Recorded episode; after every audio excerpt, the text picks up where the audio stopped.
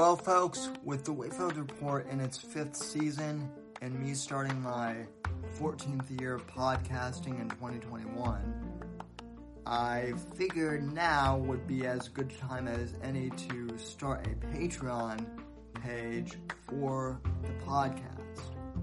And I know everyone these days has a Patreon page who is a podcaster, but let me tell you what you're going to get if you decide to join the Whitfield Report Patreon. At the one level, at the one dollar level, you will simply be uh, contributing. That'll simply be a way of saying thank you, uh, and I appreciate it.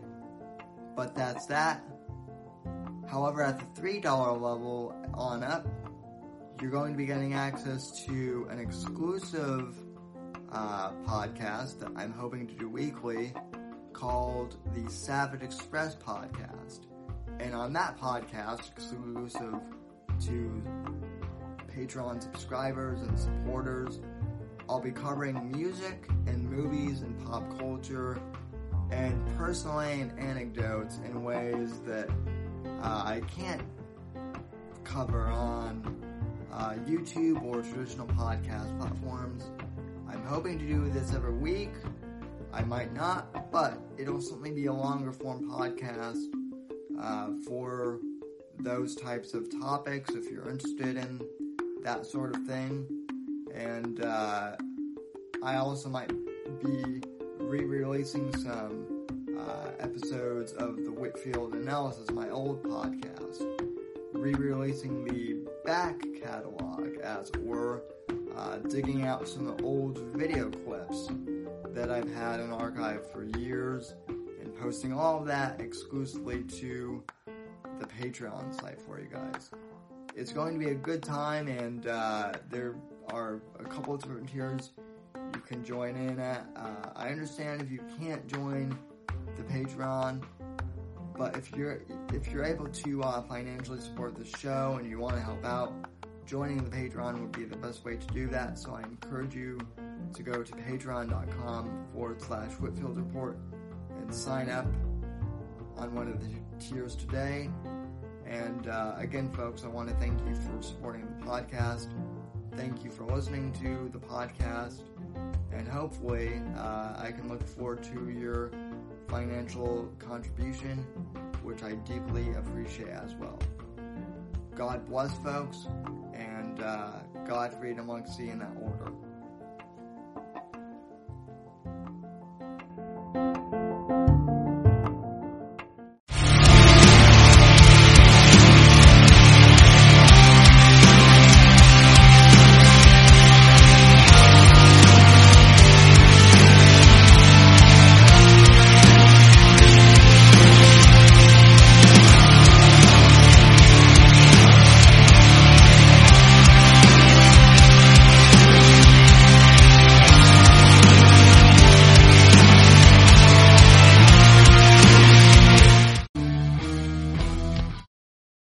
Folks, good evening and welcome to uh, part two of the Wednesday edition of the Whitfield Report uh, slash Versamedia uh, multi stream crossover. I am uh, your host on the Whitfield Report channel, Sam Whitfield, broadcasting live here from NGC Studios in Southern Florida. Uh, quick contact info as usual. Follow me on Twitter and Instagram at some at samw underscore ndc. Follow me on Gab and Parler at Sam Whitfield. Uh, Facebook.com forward slash Whitfield Report. Uh, thesamwhitfield.com is my website. Subscribe to the podcast on Apple Podcasts, Spotify, or, or wherever else you get your podcasts. And please, finally, if you feel uh, you know, if you're feeling generous, please, uh, you know, submit your comments and your super chats as they were to uh, streamlabs.com forward slash Whitfield Report. And I am joined uh, by Sean and Alex of Real News and uh, Versa Media. So good evening to you two. Thank you. Good evening to you. I hope it's going to be a good evening. Uh, uh yeah. Well, we, well, we were on stream a, a while ago watching all this, uh, you know, unfold, and it still is unfolding. But yep. I am yep. I'm a little I have to say, but I'm a little miffed because uh I went on Facebook and this is my personal Facebook. And uh you know, uh, I've been saying for the past couple of days that I've I've been skeptical of I've been skeptical of 2021, right? Usually it's a new year and I'm fairly optimistic and people, you know, people are people are always like really optimistic of, you know, the new year because it's a new calendar year and for some reason that means like there's a great reset and whatnot, right? well, I've been kind I've been saying that, you know, due to the events of the past year, you know, the the the calendar change is just arbitrary, right? In in a sense, like we're still dealing with COVID, we're still dealing with the election stuff, especially you know now, as it were. So, uh, you know, I've been kind of skeptical, and so I I just posted that uh, today. You know, I think validates that said skepticism maybe. Um, and I had someone DM me, or yeah, message me, I guess is the term on Facebook, and be like, "Oh, well, today, today serves uh you Trump supporters right." And uh, just the way they, the way they kind of, you know, said it really usually it doesn't get under my skin, but just the way this person was snide about it kind of miffs me a bit. So I want to go back to the beginning, and at least for me, and guys, afterwards, feel free to kind of jump in. I want to go back to why I originally supported Trump in the first place. Um, and and to be honest, folks, as some of you guys know, those of you who have been following me since uh, you know before the 2016 election, you guys will know that I was not originally a Trump supporter.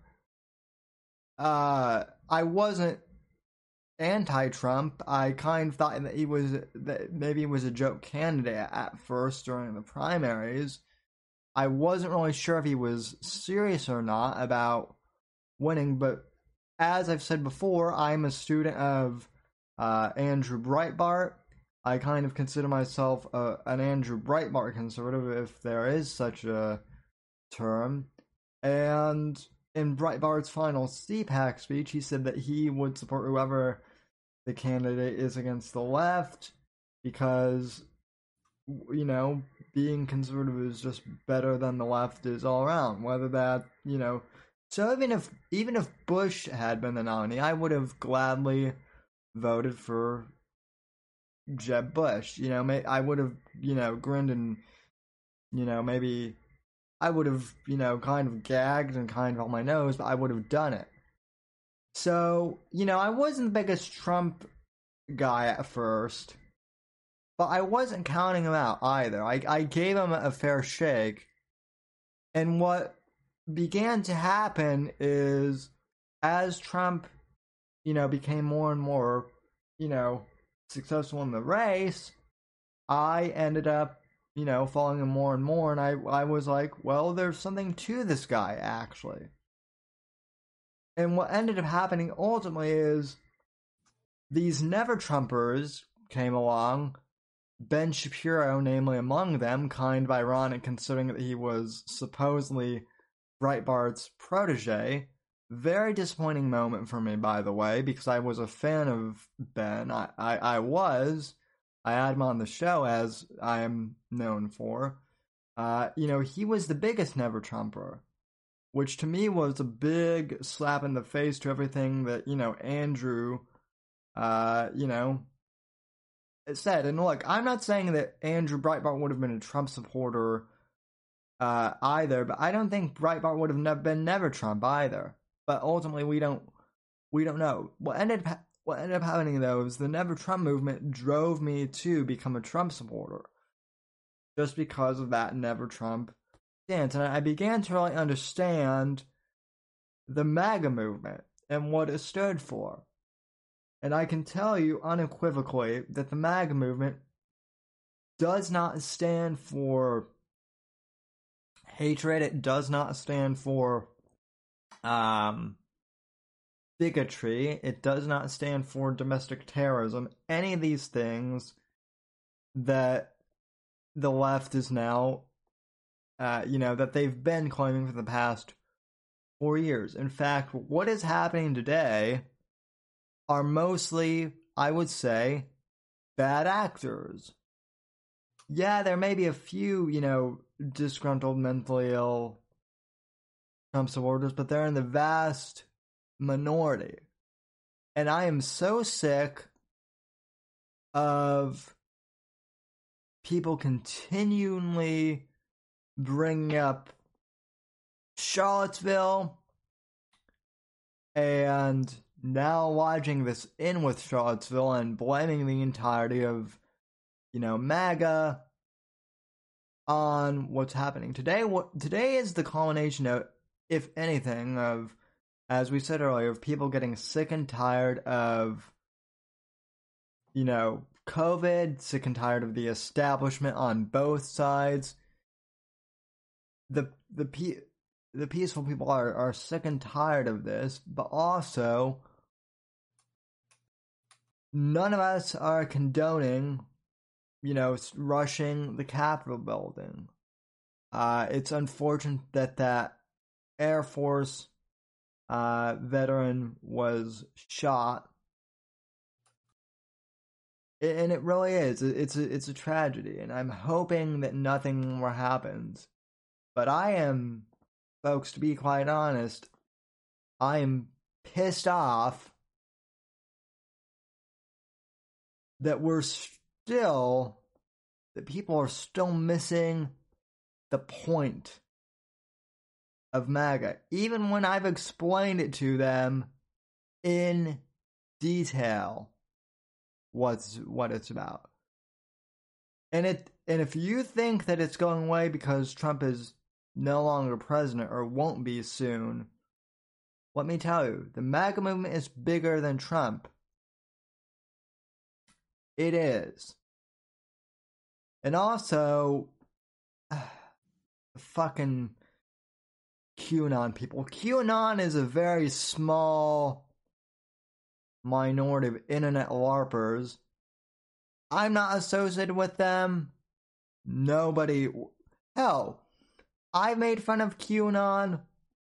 Versa has made fun of QAnon. We've made fun of QAnon together. It's a LARP. People know it. You know, so, uh, so something. Oh, you're you're one of those QAnon faggot re- retards. No, I'm not. And if you think I am, you're clearly you clearly haven't listened to this show. Anyway, folks, I'm just like I said, I'm just kind of pissed off at people's ignorance tonight, and that's my fucking opening rant. There goes the channel. Take a drink then. Oh man. About the. Yeah, I, I know you're talking about that F word, but hey, we can take a swig for that too. Every time that we, you know, drop a or we get I don't know what would you call it. Every time we give them ammo to annihilate our channels, we gotta take a swig. That's literally every like minute of. I know. Gotta survive that. Like That's why I drink milk, boy. You'll get like, oh a fucking cow at that point. Yeah. Well, I have to say, um, if anybody does want to catch what Sam was talking about, the coverage we were doing earlier, right as this was all breaking, you can head on over to Versa Media, youtube.com forward slash, fuck, is it like Versa? I think it's Versa Media channel. That'll get you there. I'm going to double check the link to that because it's uh, YouTube didn't have Versa Media available, so you have to think of some obscure shit. But yes, it's youtube.com forward slash Versa Media channel. That'll bring you to our channel. Please hit subscribe. Please subscribe to Sam's channel if you haven't already. Please follow us on Twitter at Versa News Media. tag and stay up with us. And one thing I I will say because I've already said a lot before. Um, my biggest message tonight is, and I post this on all my social medias because I genuinely am worried about this for people that don't understand how social media works for uh, not just Trump supporters, but anybody that's fun, controversial, or interesting. You need to right now get all. If you're a big channel, you're probably not listening to us uh, unless you're owned by. Is Owen big? No, not really. He's big-ish, I doubt but he's listening to us right now. I doubt he is, but hey, if you're somebody that has a decent following, you're building a following, whatever it is, you need to get all of your followers' emails and phone numbers right now. If you're a smaller channel like us, or you're just an average Joe with a few friends on Facebook and Twitter, you need to get all of your friends and followers' emails and phone numbers right now because there's a big purge coming. It's going to be on social media, it's going to be on probably even credit cards and banks and other things, but there's a big purge coming. Even on Discord too. Even on D Live, even on I don't know, it doesn't matter. If you are on a service, there's a purge coming. You need to get everybody you care about's phone number and email immediately because if it's it's going to happen. And I don't know if you're going to get whacked from it. Who knows who's going to get whacked, but people are going to get whacked. And you want to have that contact info before it's too late and you can't get it. So get it now. That's why I don't use Messenger as much as other people do. That's why I don't use any of these things. I always get emails and phone numbers because they can't take that from you. At least not yet. They can't take those from you. So you need to get them while you can. And encourage other people to do the same because, like I said, you gotta get now before it's too late. Yeah. So, Concern of gentlemen, where do we go? I guess, I mean, there's still shit breaking, obviously. but I guess, where do we go from here? hmm. I think No. Or, or is it too Yeah. early to ask that question? Maybe I'm prematurely asking that question. But I don't know.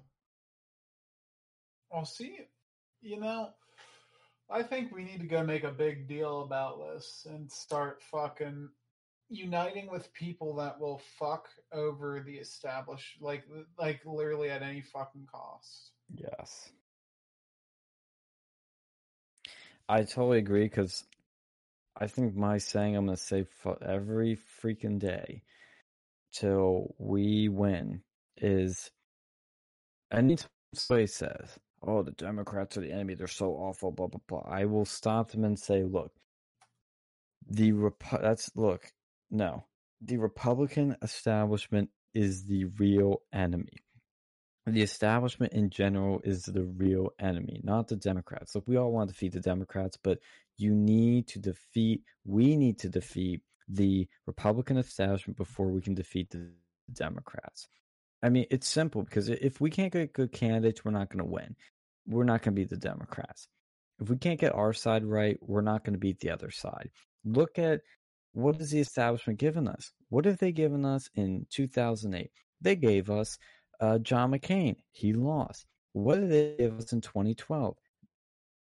They gave us fucking Mitt Romney and Paul Ryan, and they lost. What did they give us in 2016? Jeb Bush, and he lost to Donald J. Trump, who won the presidency. So it's very clear and very obvious that the future is Trump, the future is populism, the future is America First and MAGA. So you gotta get rid of the establishment. They're the ones holding us back. They're the ones trying to screw us over and keep the MAGA America First movement from growing anymore. So you gotta get rid of them. You gotta get them all out. Vote them out. We need to name them and shame them.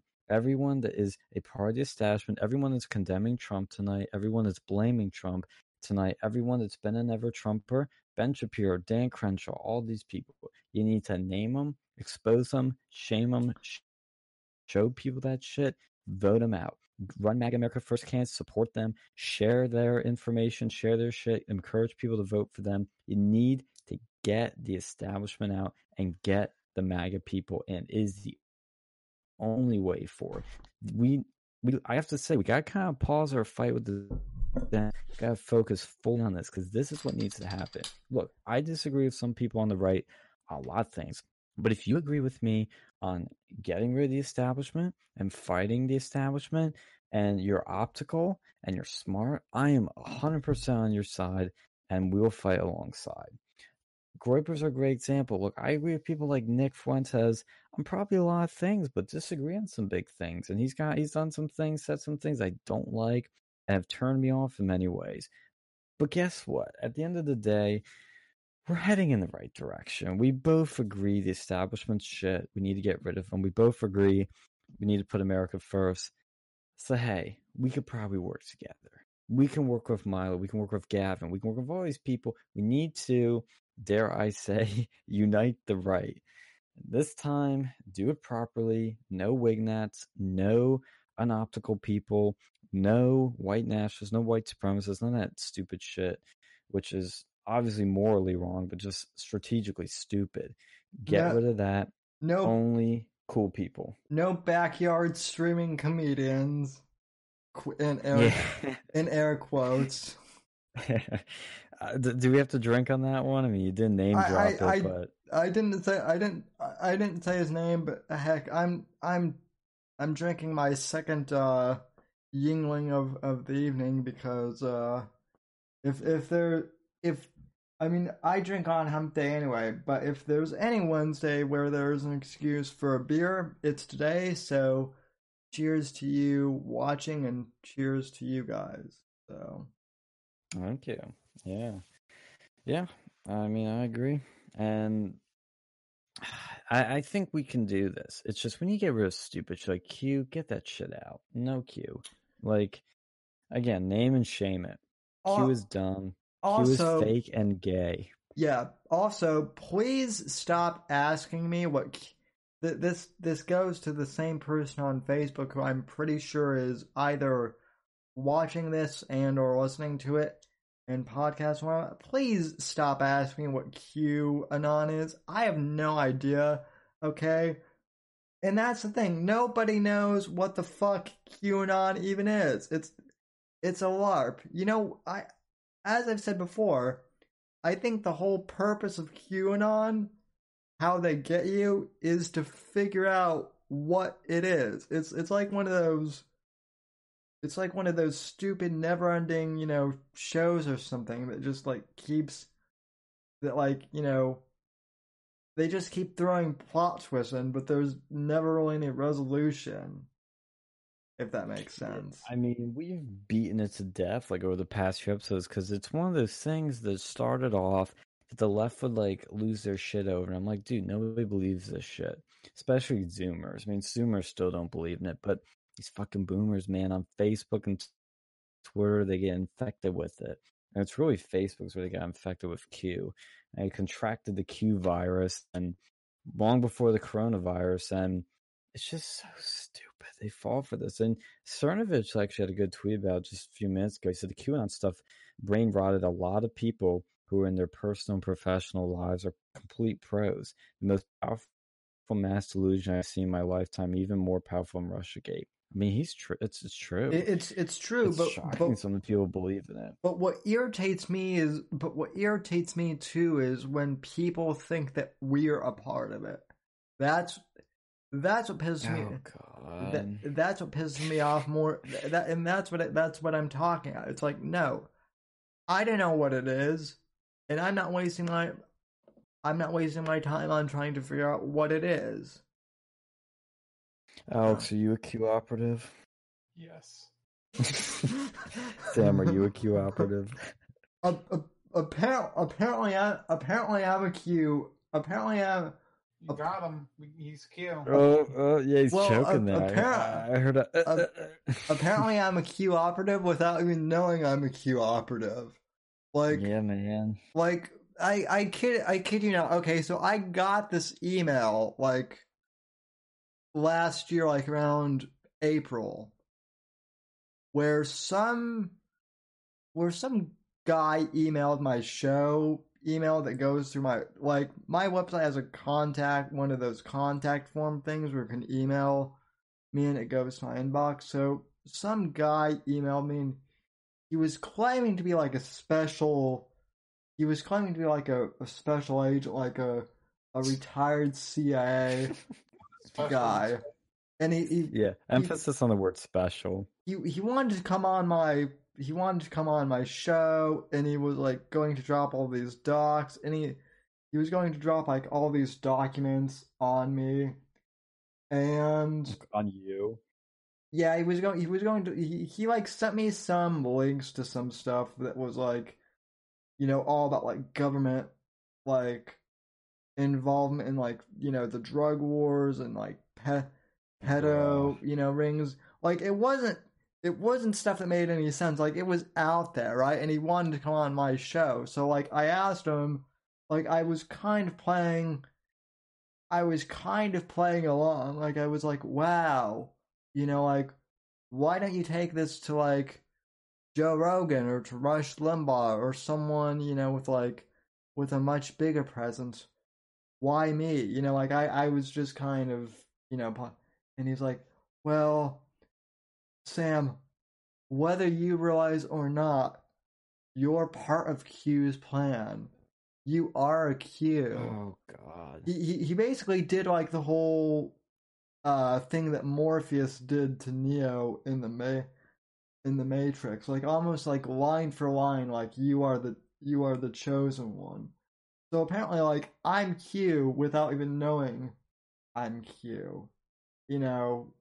It, but it's like how many more of how many more you know people how many boomers or you know even like Gen Xers have because I've noticed it's a big thing with them too. How many of them have fallen have fallen for that exact same line? You know what I Mhm. mean? Dude, it's just like so stupid. I mean,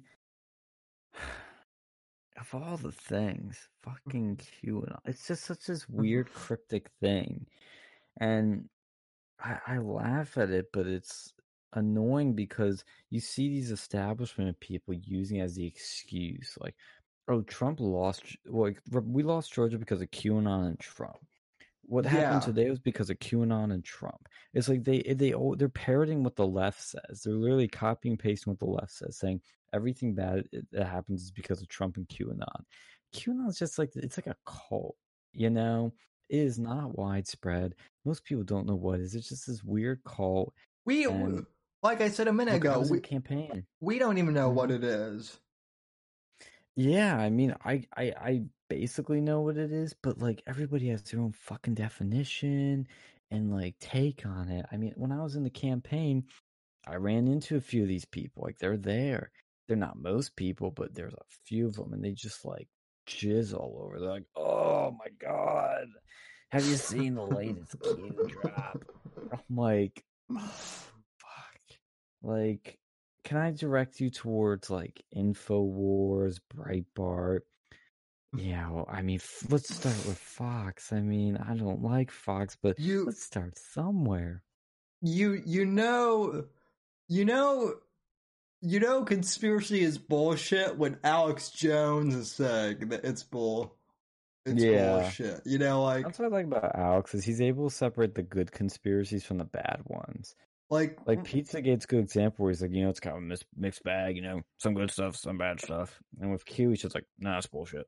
Fuck that. Well, it's like when it's so my my stepdad was like starting to get into Q. He never he he never really got into Q because like he's he's smart, but like you know he kind of dipped his toe in. Up until the point where like he found this video on like JFK is secretly alive and he's like this 92 year old war you know veteran and and you know he's been spotted at you know like this rally and he's going to come back and like help Trump say and like my my stepdad was like okay this is BS like there there's all this utopia you know related stuff with QAnon too right that like To be fair, I heard that story about JFK and like Elvis. You know, that, that's been going on long before Q.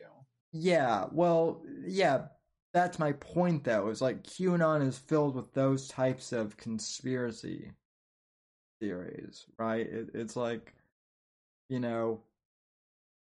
And look, I I do believe this the second coming is going to come, but I don't think it's going, you know, because I I'm a Christian and I believe that, but it's not Q related. Yeah, Trump's not the reincarnation of Jesus Christ. So No. Dude, Q is like replacing God in these people's lives. Well, that's what happens when you can't go to church. You get, you know, go to Church of Q on the internet. uh, You know, they're the ones that ban church. Yeah. Dude, I'm telling you, like, the country's going insane, and these lockdowns are part of that. I mean, I see it myself. Like, I've had some really rough, you know, times because of it, because you can't go anywhere, you can't see people, you can't have fun, you can't live your life. And look, I understand when there's hard times, you have to take hard measures, but let people choose how they want to live and die. Yeah. I mean, it's. I think a lot of this, like, I mean, this is the one thing I've been wondering is, would we have had the riots over the summer if we didn't have COVID? Would we have had the Capitol being stormed if we didn't have COVID? I mean, maybe like uh, here's the thing: if George, if, if let's say if let's say that COVID was around and George Floyd still got killed, like let's say that everything, let's say that everything except for COVID in 2020 still happened.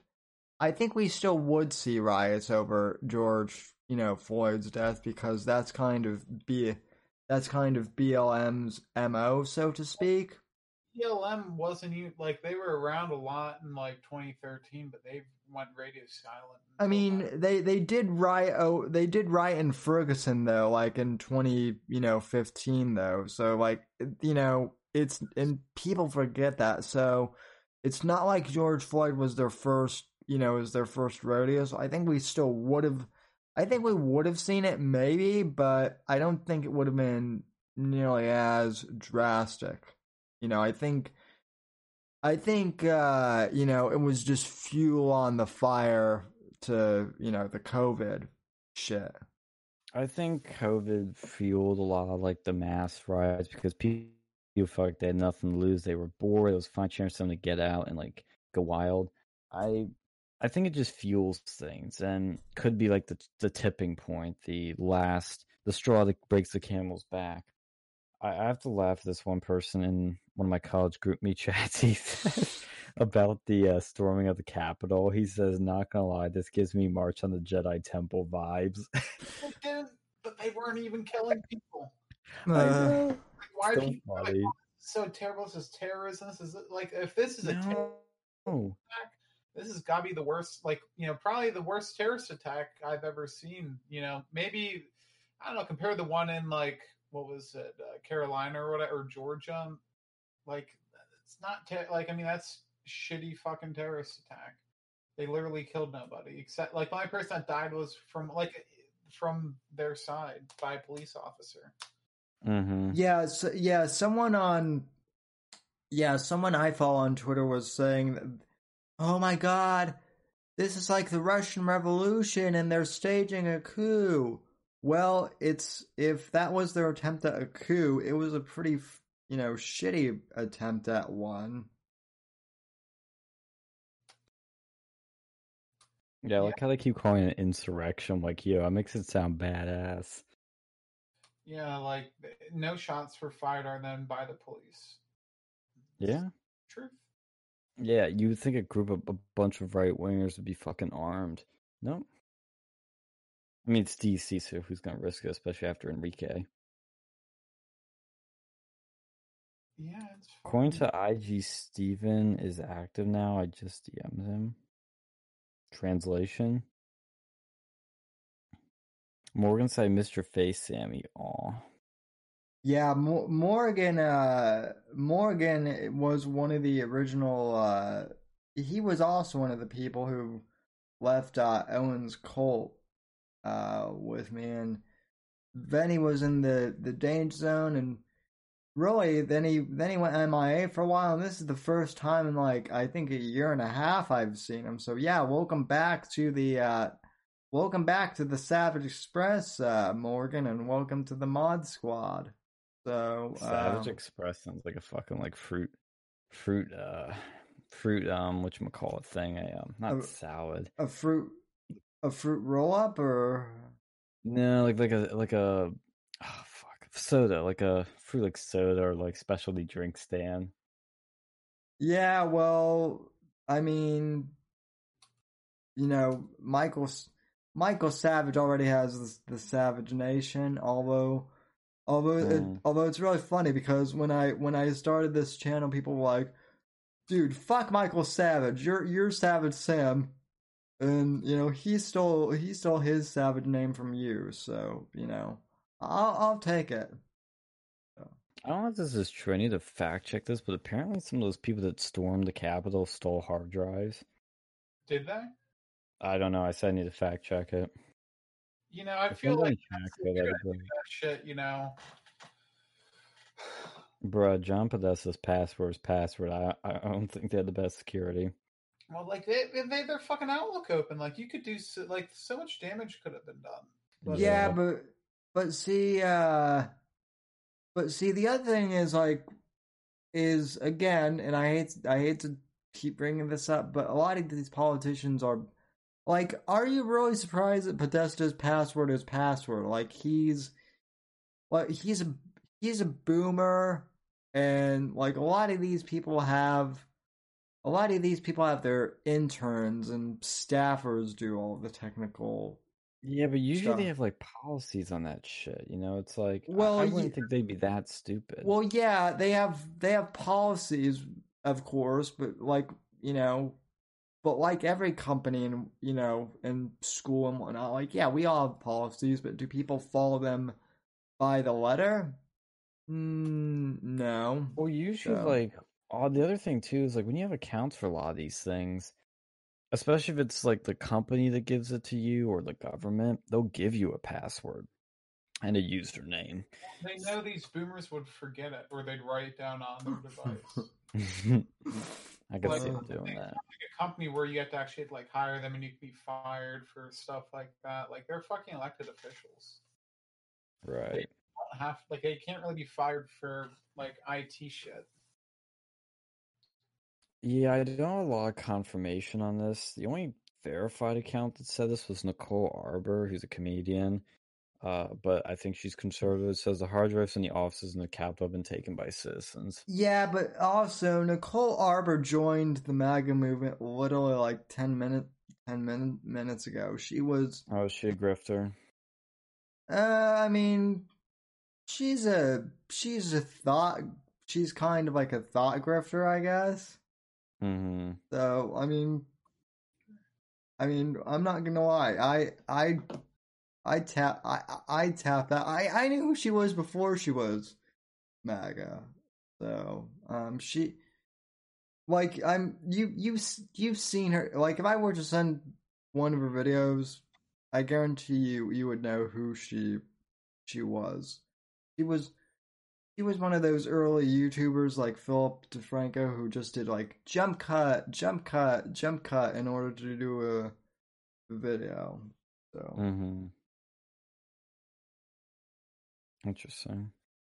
Yeah, I've heard her name before, but obviously haven't looked into her much.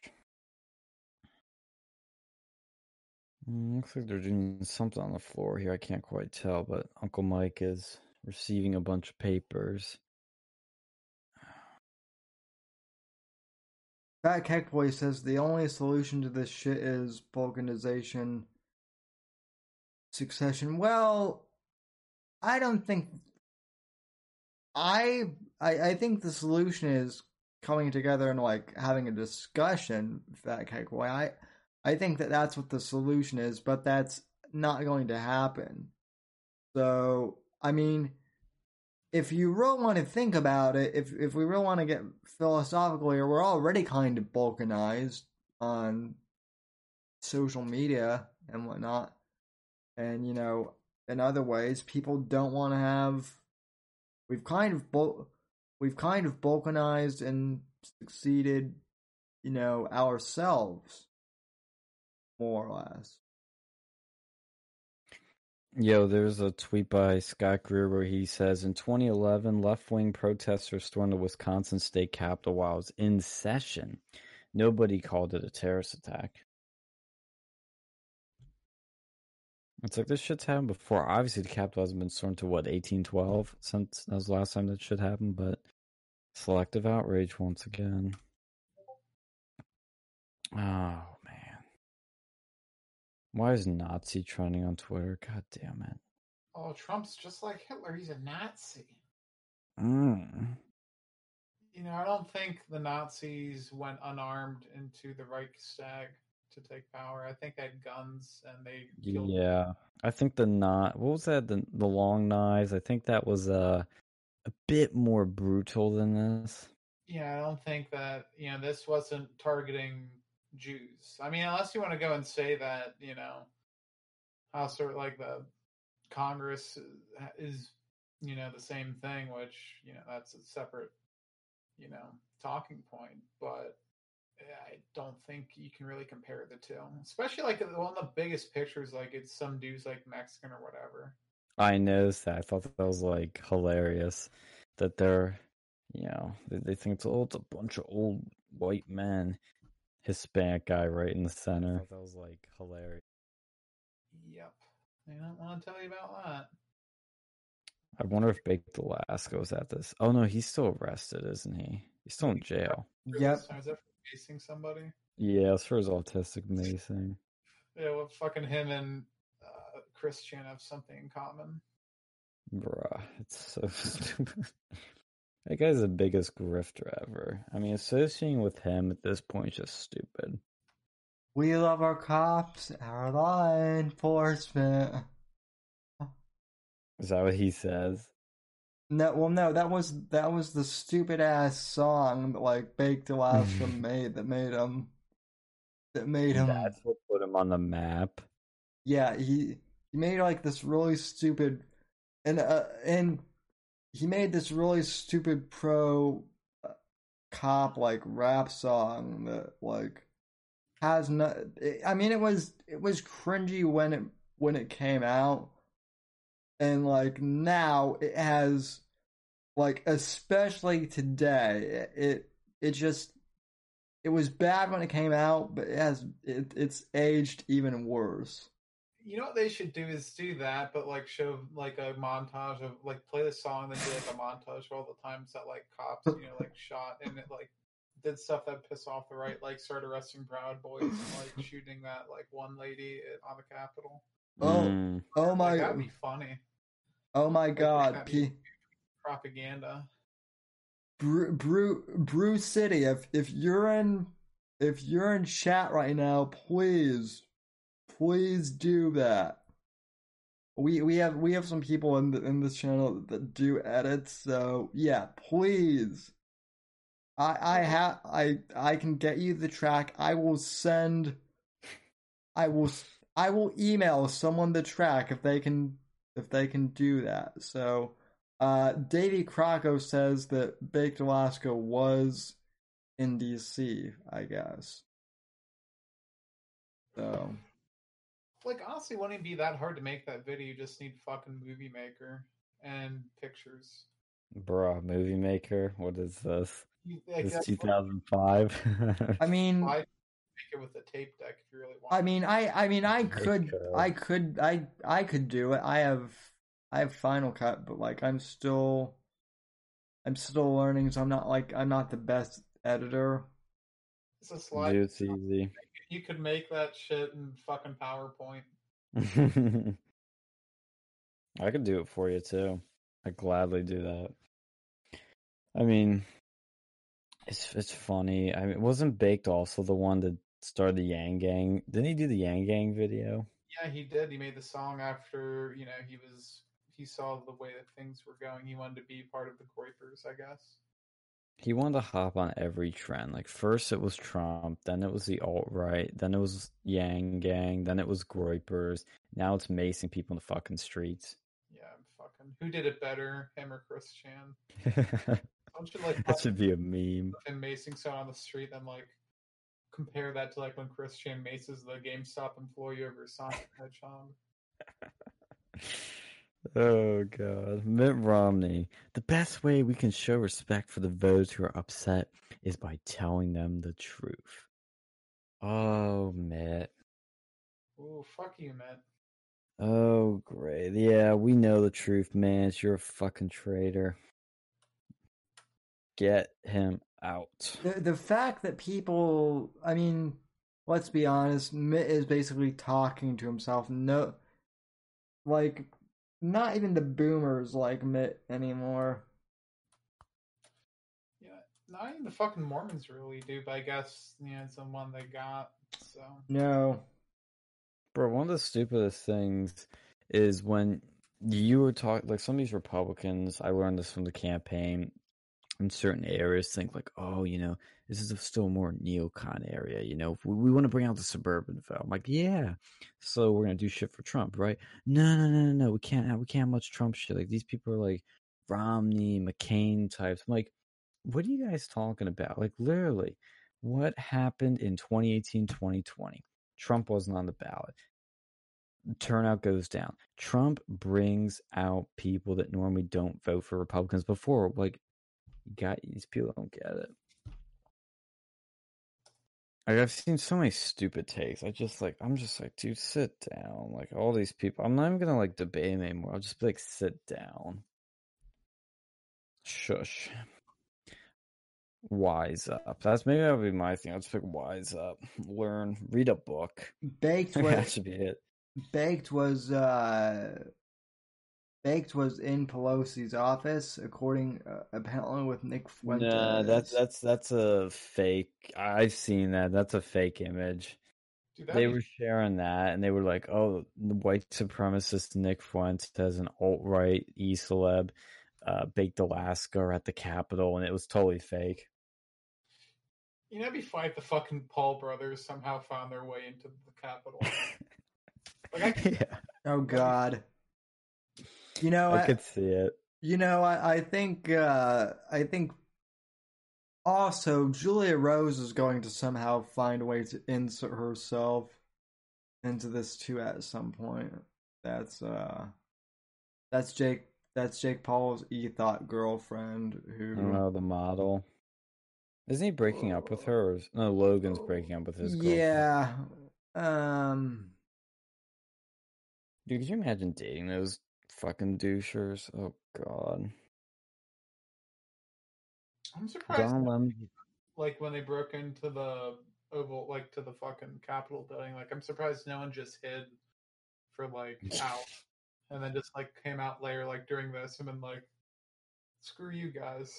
That would Well- be funny. well well do you remember remember a few years ago uh like near the end of Obama's presidency um there there was that guy who like who landed on the White House lawn, entered the I White House, that. and was like, Joe Rogan did a whole bit on it. How there was a guy like walking around the White House for like ten minutes. So Yeah, their security, it's like in many ways it is like top notch, but like dude, they have some fucking cracks in it. Well, I mean, they are government bureaucrats, so at the end of the day, so what do you expect? So, Yeah. during Obama presidency like flew the drone into the white like I think it was into the White House and it was actually like some dude who was drunk, like a employee. Oh really?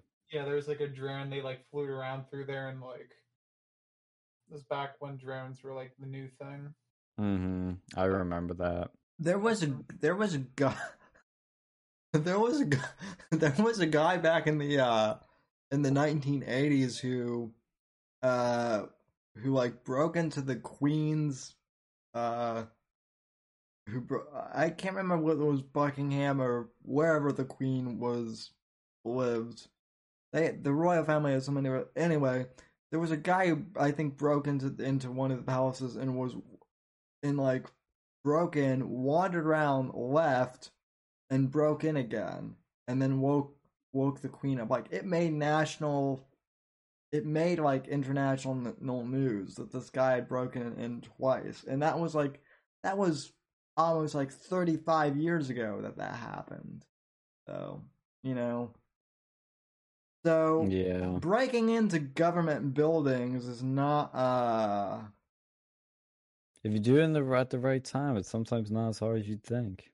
Like, yeah, like especially the Capitol building because they did at least at one point in time do tours of it, Mm. like semi-public. And the White House does those Christmas tours. Yeah, but like for stuff like this, you know, it's different. Yeah. Don Lemon looked dead into the camera and said to Trump, You are the worst of the worst, and someday in the future, that will be all anyone will remember of you. Nope. No, sir, remember the fucking best president ever.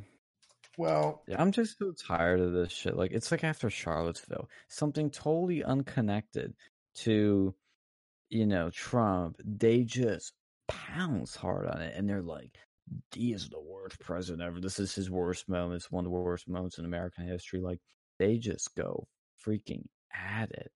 I'm If like, what did he do? Ever, how the fuck did he get more votes than Obama? Yep.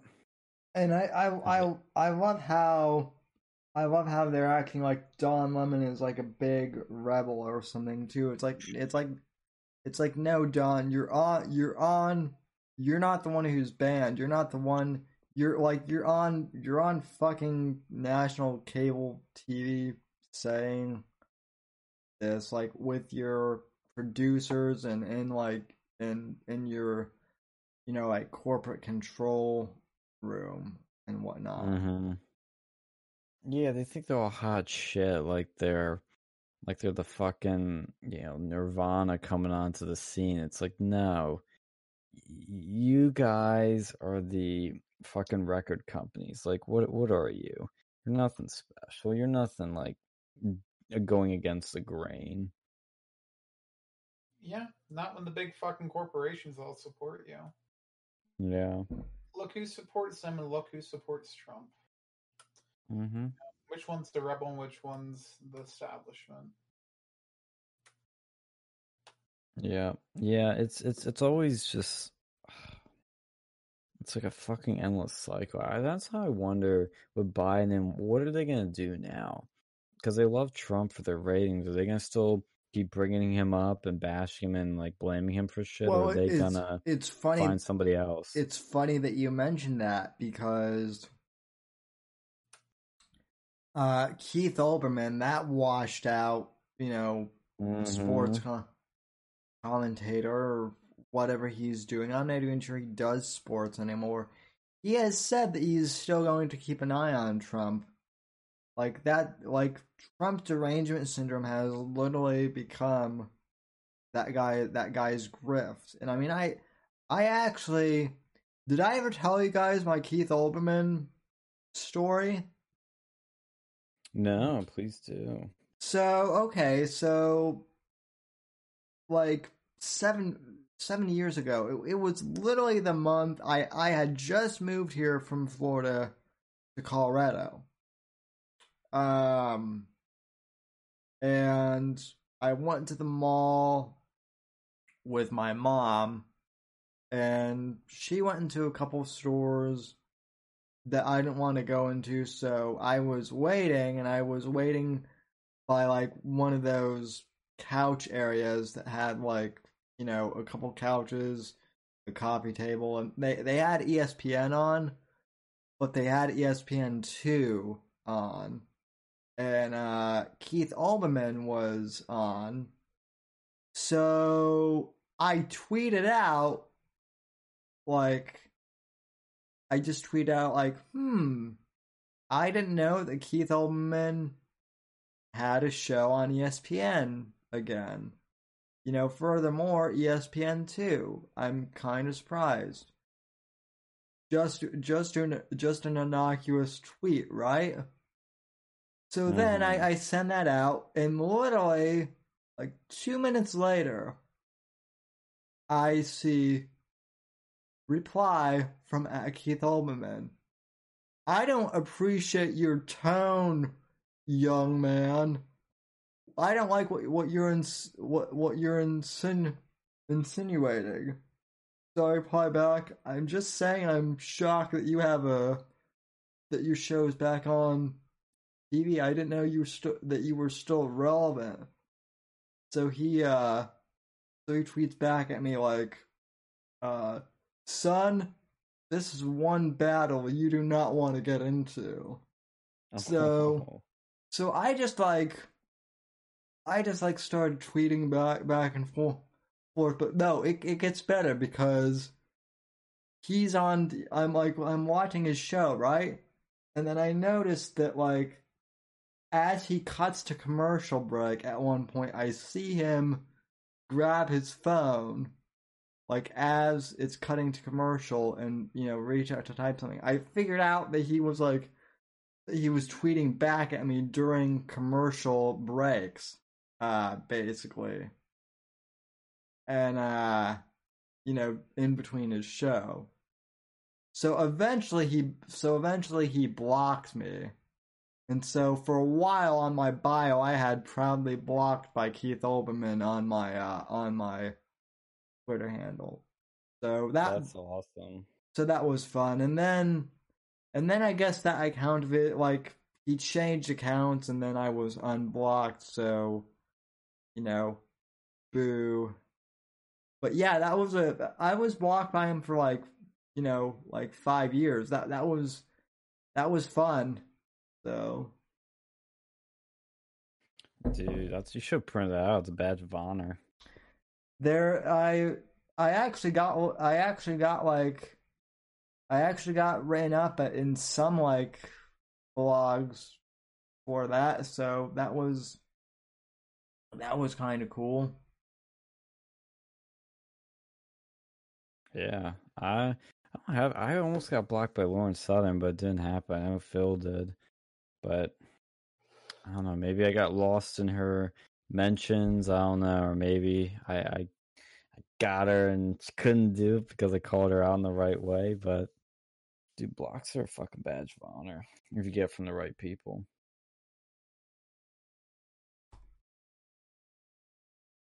Yep.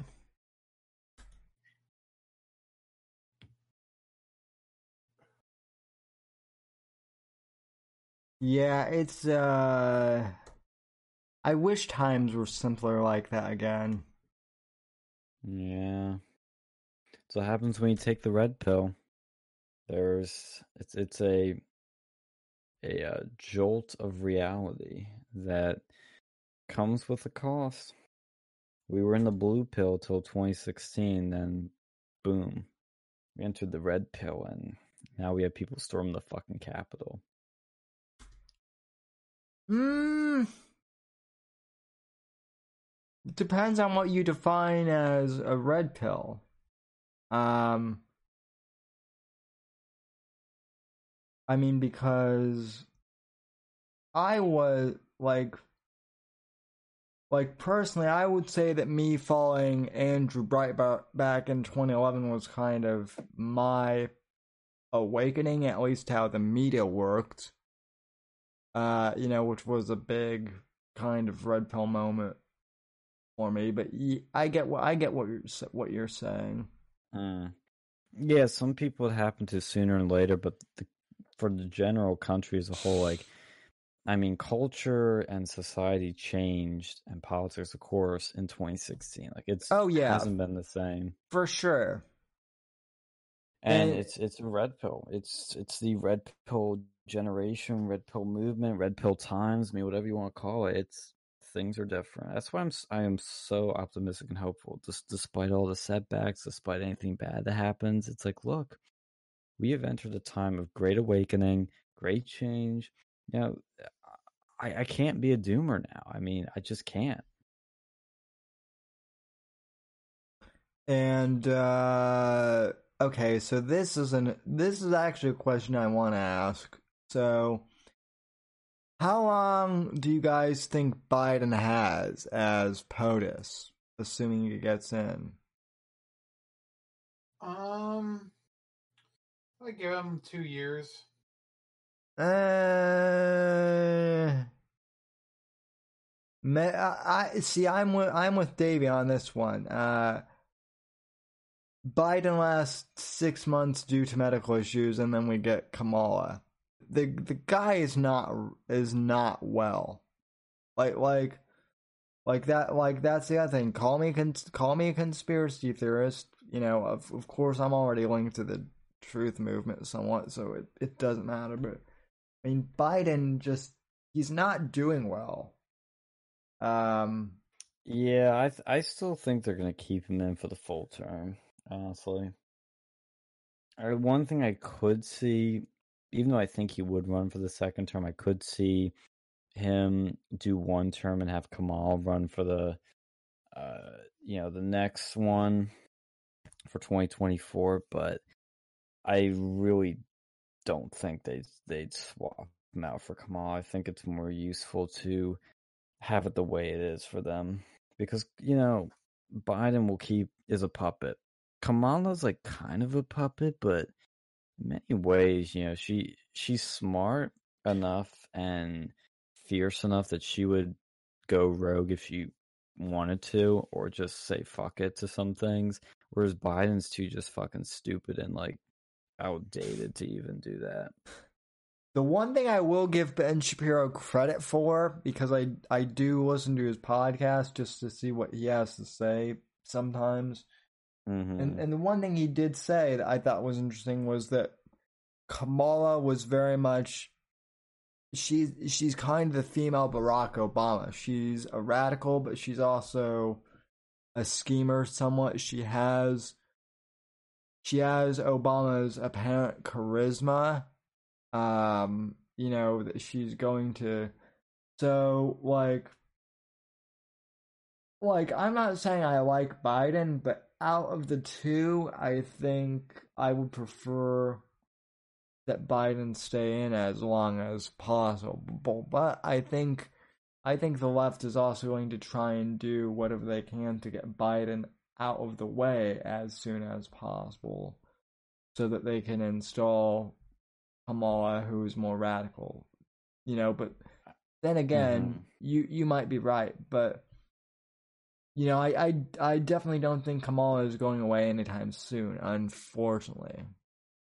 See, I, I kind of disagree with Ben's take that Kamala is the female Obama. I think they wanted her to be, but it became a forced meme because she really. I mean, I thought she was going to get the nomination, but, you know, she got the second best thing. I think she's more of like she uh, that's what she wants to be, but she just isn't. She wants to be the female Obama, but she isn't. No, she doesn't have it all.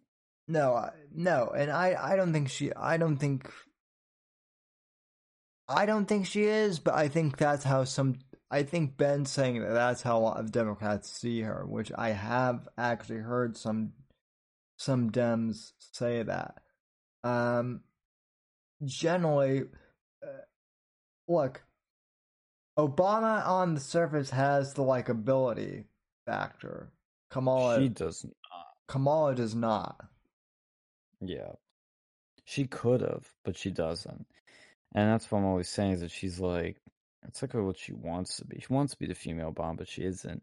And I think it's more useful for them to have her as a VP because it's kind of like Dick Cheney. Yeah, you're not the president, but you're running the show secretly, you know, behind the scenes second in line. So oh, she is basically going to be the president, but she's oh, so you think sneaky she, about? So you think she'll, you think she'll pull, you think she'll pull a, you think she'll pull a Dick Cheney and be the puppet master? Absolutely, and I think that's where my prediction of her, you know, getting the nomination kind of wasn't uh, you know people mocked me like oh you got it wrong i was like did i did I? because look at where we are. It's like she kind of had the nomination, getting the VP slot because we knew the VP would be controlling Biden, and she got it. So she got the, the the next best seat in the House, maybe the better seat because you have less attention on you when you're the VP. So there's that. And and did did anybody see that she uh pretty much ripped off that freedom story that she had. where she said, "Oh, I was a little girl in the it, during the civil rights movement, and a cop asked me what I wanted. And I Yeah, said yeah. And that was ripped off from a Playboy interview with Martin Luther King. Yeah. She literally plagiarized the greatest civil rights like leader in the country, Martin Luther King, that everybody like makes statues for and bows down to, but nobody cares. Nobody Nope. cares. Yeah.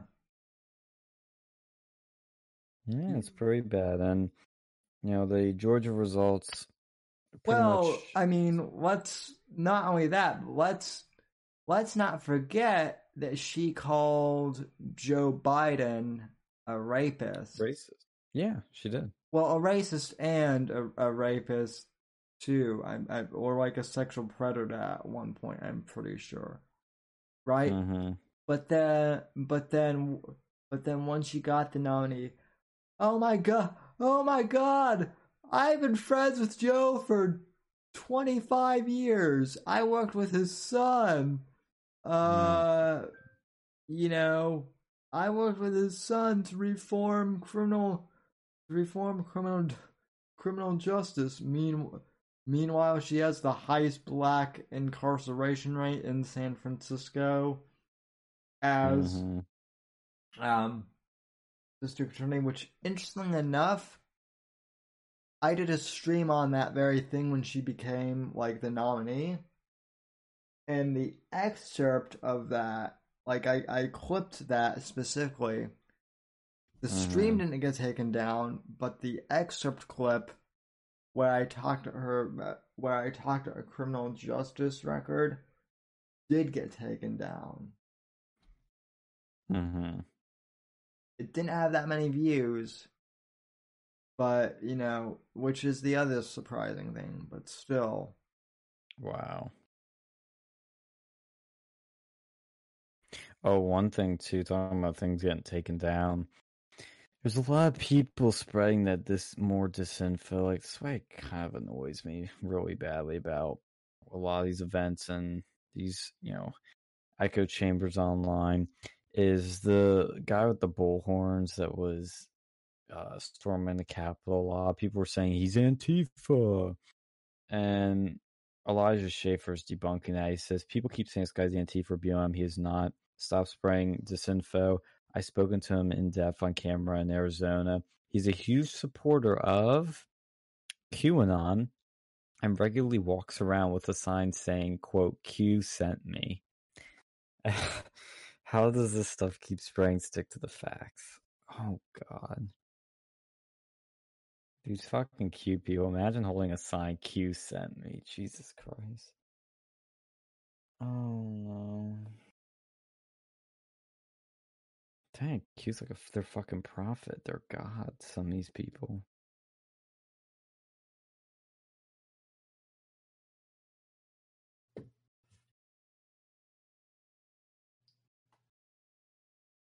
He says, I'm not claiming I know what side he's on. Just talk to him a lot about Q, and those that know him personally tell me he's a great patriot. So I'm just think, saying the BLM tie doesn't make sense. Mm, that makes sense. Fucking Q. yeah i davey and morgan you you missed my uh epic rant at the beginning of uh the show i'm i'm a bit i'm a, i'm a bit more calm now that i've had some some of my beer but man i was i was fired up at the beginning of of the stream so Yeah, you were coming in hot. Uh, also, also, sorry guys. I know that I know that you guys are never getting monetized on YouTube because of that rant, but eh, yeah, that's okay. You know, We're not for the money. We're in it for the fun.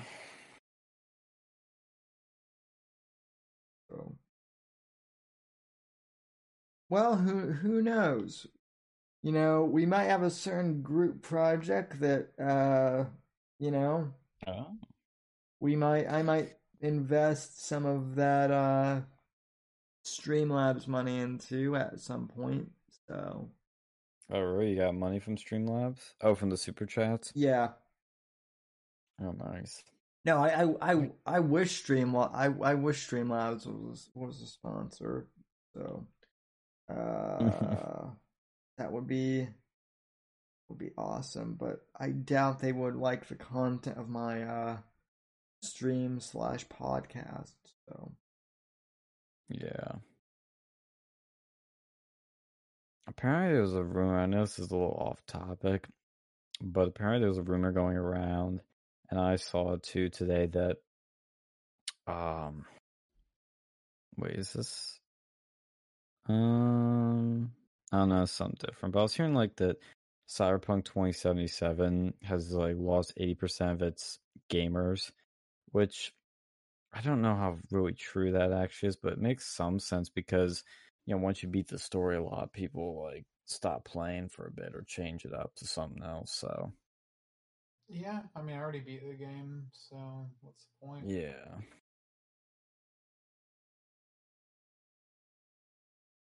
oh, apparently that story that I was posting where it was like all these devs supposedly talking about the state of the studio and everything, and they were talking about Keanu. Remember that thing I was rattling off? Like CD Projekt Red even sent out a tweet saying, "Normally we don't comment on rumors, but this time we want to make an exception as this story is simply not true." Of course, they're gonna say that though. Mm,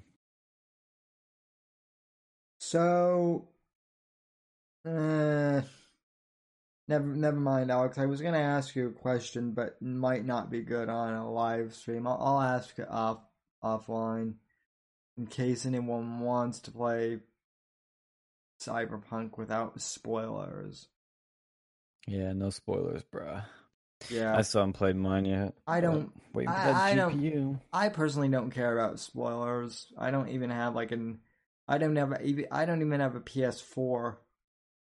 But um, Here, you you. How would you have felt if somebody spoiled you that uh, Mandalorian season two finale? I would have been pissed. Probably. Exactly, man. That's how I feel about spoilers now. I used to like I don't know. I I mean I've never liked spoiling, but like with social media and all these shows getting like you know, there's big surprises or big twists, like especially Game of Thrones or something like that. Dude, if I was spoiled on certain things, I would just be enraged. Did you remember Oh, Mhm. go ahead. I was gonna say Alex actually spoiled the Last Jedi's ending for me, and initially I was like, "Oh man, why did you have to spoil that?" But like once I saw the movie, I was like, "Nah, it wasn't worth it. Did you um? Doesn't matter. Shit." So you saw the ending of of the Mandalorian, right? Oh yeah, it was awesome. I loved it. Did you see I'm the? glad I knew nothing about that. Did you see that Pablo Hidalgo? Uh, made, yeah, made- dude, he was being an asshole to fans.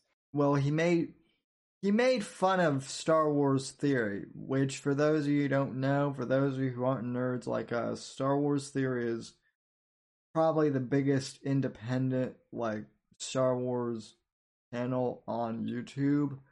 And he hmm and he got emotional like he was he was he was crying on his live stream when Luke Skywalker uh came back. And for those who you know I I just found this out but Star Wars Theory had cancer when he was a kid. And Luke Skywalker was like one of his you know like as a kid as a kid you know dealing with cancer like Luke Skywalker was one of his years that kind of helped him get through that. So, you know, he's been very emotionally tied to the character.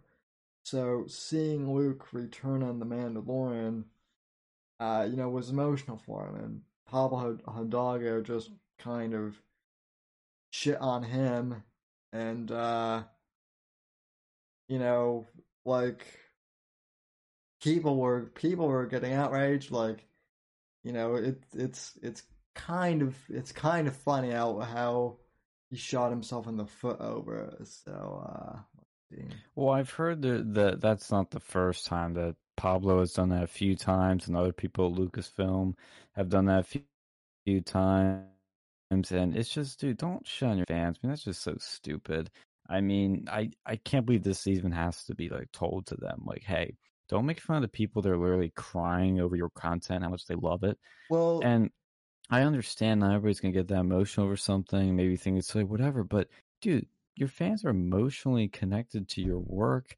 I mean, you should love that. And shows doesn't give a shit. not only that, but don't don't shit on the biggest YouTube channel that is like literally helping people stay involved in your in your franchise. You know, don't Yeah. don't don't don't shit on a on a big channel that is literally helping promote your stuff. So honestly, honestly, that's how that's how stupid some of these companies are. Though they they bite, you know, they they hurt people who are who are literally trying to help them. So Yeah. It's like, what are you doing? I mean, if I was like Lucasfilm, I probably would have fired that guy if I saw that. people people are calling for his uh people are calling for him to be fired and look uh people are like oh well that's cancel culture no eh, no it's not it's No. it's people it's uh you know people getting tired of bullies and you know what like you said Pablo Hidalgo has done this before so um yeah. Jolly, think fast in chat. What what's your what's your take on? I I know that you're the I know that you're the big probably the biggest Star Wars fan besides me in chat. So uh let's see. Nice. Uh, Yeah, I love Star Wars. I mean, especially the Man, the Mandalorian. I think if Disney had started with that, I would have loved, you know, the future. But dude, they they made me hate something I love because of the sequels. Mm-hmm. Well, I think the that I, Mandalorian's awesome. I think that's the case, you know, for the entire thing. Um yeah. Uh Three Olives in chat says, What a shitty day. Uh well Three Olives, that really. that's why I am that's why I'm drinking. So uh, Joey asked, "What was the question again?" Uh, well, I'm flirting with Morgan. I, I haven't, I haven't forgotten you, Morgan. I can never forget, forget you. Uh, I, Jolly, I was just asking, since you're a Star Wars fan, what do you think of the whole thing with Pablo Hidalgo, uh, shitting on fans, basically, again? But, yeah, he's uh, such a dick, Pablo Hidalgo. yeah. I remember I found out about him from that Star Wars show they were doing on YouTube, and they would like talk to him about stuff. That's when I first heard about him, but I knew nothing about him until these interactions with fans. And people have the tweet screenshot, you know, he privated his account, and and it makes it worse because he put that tweet as his banner on his Twitter of him Yes. fans. Um, now my favorite person in the star in the in the Star Wars universe right now. Favreau or Filoni? Well, okay, I love Favreau and, and Filoni, but I have but uh, aside from that, I have to admit I am a simp for uh. Oh, Gina- Gina. Yeah. You, Yes. I will. I will admit to being a to being a simp for uh Gina Carano. So. feel free to uh feel free to make funny or what but do yourself a favor and please google her before you uh do so so Oh, Mandalorian season three got delayed, and he's going to be writing the Ahsoka series. Filoni. That's the only thing I'm a little worried about is, uh, and I'm not going to spoil the ending to the Mandalorian for anyone, but the way they end it, I'm kind of worried. Where what are they going to do now? Because in many ways, the series could have literally like ended at this season but there's a lot of shit that they set up that you know they're gonna yeah explore in a future season. Such a hit.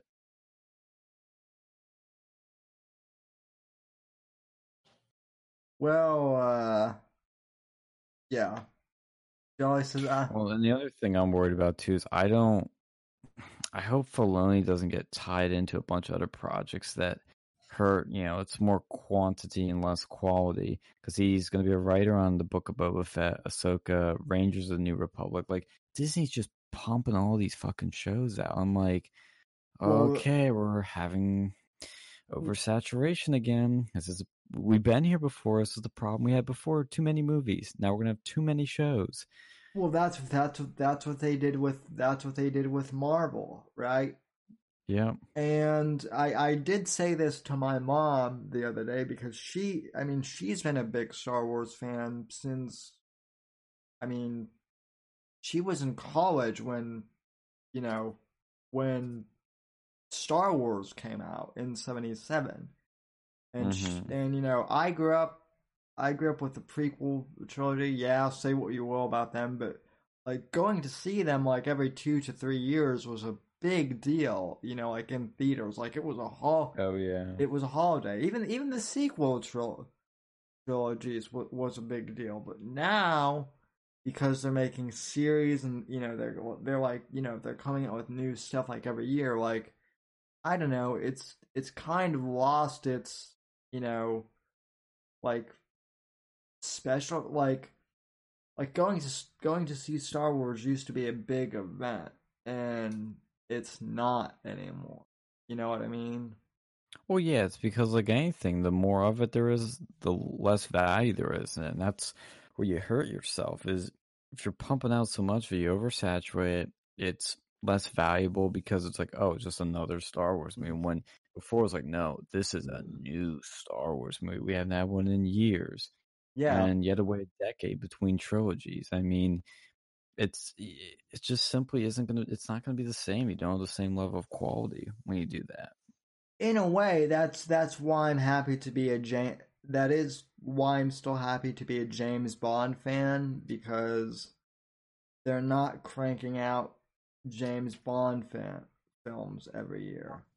That guy on the fucking YouTube on that on that stream, and he's like doing all these fucking hand motions and shit.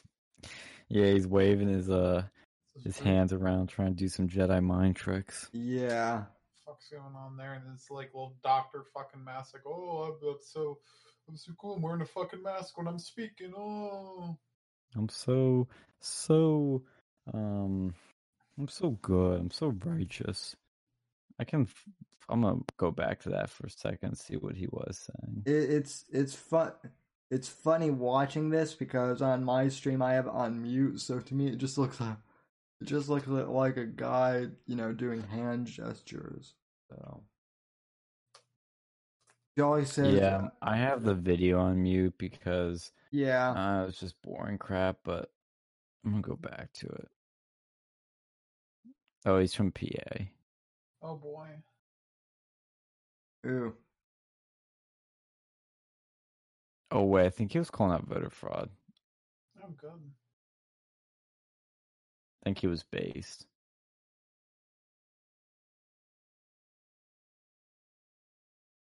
Or is he waving the hands? Because, yeah, he was really waving them.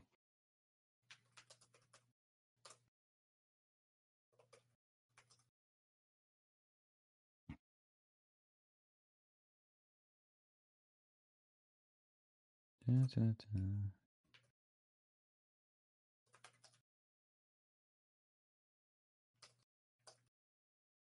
Let's see. Oh my god. Do they follow Robert's rules? Of course they probably do. Look at fucking Pence. He's like, He was laughing there. the fucking burglar over there helping the seal. Okay, so this so this is interesting. So YouTube or no, not YouTube. Ugh. Twitter uh suspended Trump for posting a video, but Facebook has not suspended Trump's page yet. He says, no, they did a 24 hour suspension, I thought. Well, uh, let me. Let me post this in Discord then.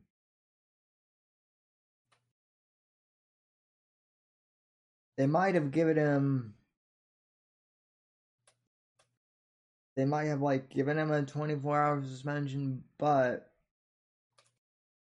um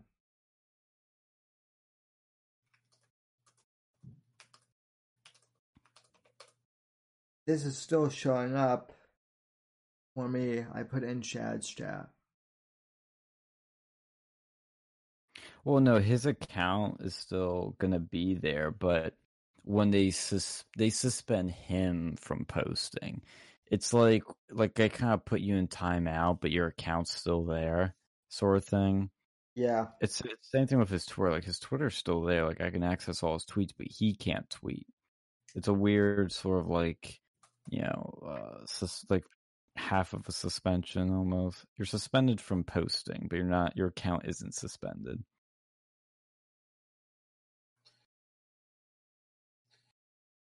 Yeah, no. Yeah, no. Uh hell of a hell of a day. hmm Oh, what do you think? Speaking of stars, what do you think of the Book of Boba Fett? Um I'm more curious than anything. I what I want them to do is I I I like the idea of Boba Fett as a villain. Um because he is. Is But well what I don't want to have happen is for them to do Star Wars meets John Wick, which is what I feel like they're going to do. he? And- That'd be badass. I mean, it would be, but as a John, as like a John Wick fan, do we need? Do So we? what's this? What what is this book of Boba Fett? What's going on with that? So when you see Mm, the second season, this will make sense. But they're doing a Boba Fett TV show now. yeah, they're doing. which- What, yeah, On some, first of all, I think the title sounds really like stupid. The Book of Boba Fett. Like maybe there. I bet when you watch the show, you'll be like, "Oh, that's why it's called that." But the, Well- the title sounds very unintimidating. Well, they're also ripping off like uh they're also ripping off the title of like one of the one of like the Punisher Marvel comics from the 80s, which I think is like the book of it's like the book of Frank Castle or like Frank Castle's books of blood or something like that or Oh, really? something yeah, something like that. So, Basically, though, but it's a Boba Fett show, and they're bringing. I, I do love that they've brought back the guy that played Jango Fett. That then void they like in the special editions they replaced the original Boba Fett voice with uh, the guy that played Jango's to keep it consistent. So he is going to be Boba, and I mean, I feel like Bo. I mean, it it sounds cool. I am intrigued, but you gotta be careful Boba Fett because if you do too much of him, it kind of ruins it. Because he's kind of always that character that you only see a little bit of, and that's what keeps it cool. Is that he's got that mystique you don't really know a lot about him, and same with Jango. It's like you don't really see much of Jango. It's like oh, they picked up this dude that's like a Mandalorian maybe, and they've cloned him, and you don't really know a lot about him, just like Boba. the, so the the olive says probably won't be that good. He's like he's like an anti-hero now, which I mean, yeah, that I mean that's my one problem because I mean to Hmm. me, to me when the Mandalorian first started, like in the first season, I kind I kind of saw Mando as an anti-hero. So kind of is because he's like a bounty hunter, but he decides to make you know a, a personal decision for the right for good reasons. yeah. So but at the same time, and and Boba So- Fett, I mean, Boba Fett to me isn't a good or bad guy. He's just a bounty hunter. He's kind of in that gray field. So why have another one, right? Yeah, that's where I don't quite understand. I mean, I know why they're doing this because fans love Boba Fett, but Uh, Well, I don't know what they're gonna do with him. Yeah, because you can't really make Boba Fett good, but you can't make him like evil either. I mean, I don't know. It's it, I I feel like it's probably not a good idea to make like a sh- like a show about him, unless it's like a limited series. Which who knows? It might be. Yeah, and that's what I hope they do with all these shows they've announced because they announced like six shows. I hope they're just one or two season sh- shows. I know we're gonna get like Dave's talking about with Mando. We're at least going to get uh up to season five if everything go. Now the other thing that people have to consider is with COVID, you know, being a thing now, what's gonna happen, right? Well, it's already delayed because of COVID and because of Filoni's helping out some of these other shows, but I hope it gets delayed. I don't want in for them to fuck it up. I mean, Apparently, the Book of Boba Fett is what Disney has wanted since buying Lucasfilm. Why According to they Screen Rant. fucking do it? well. I, well, I mean, Do it then. Yeah, I don't know.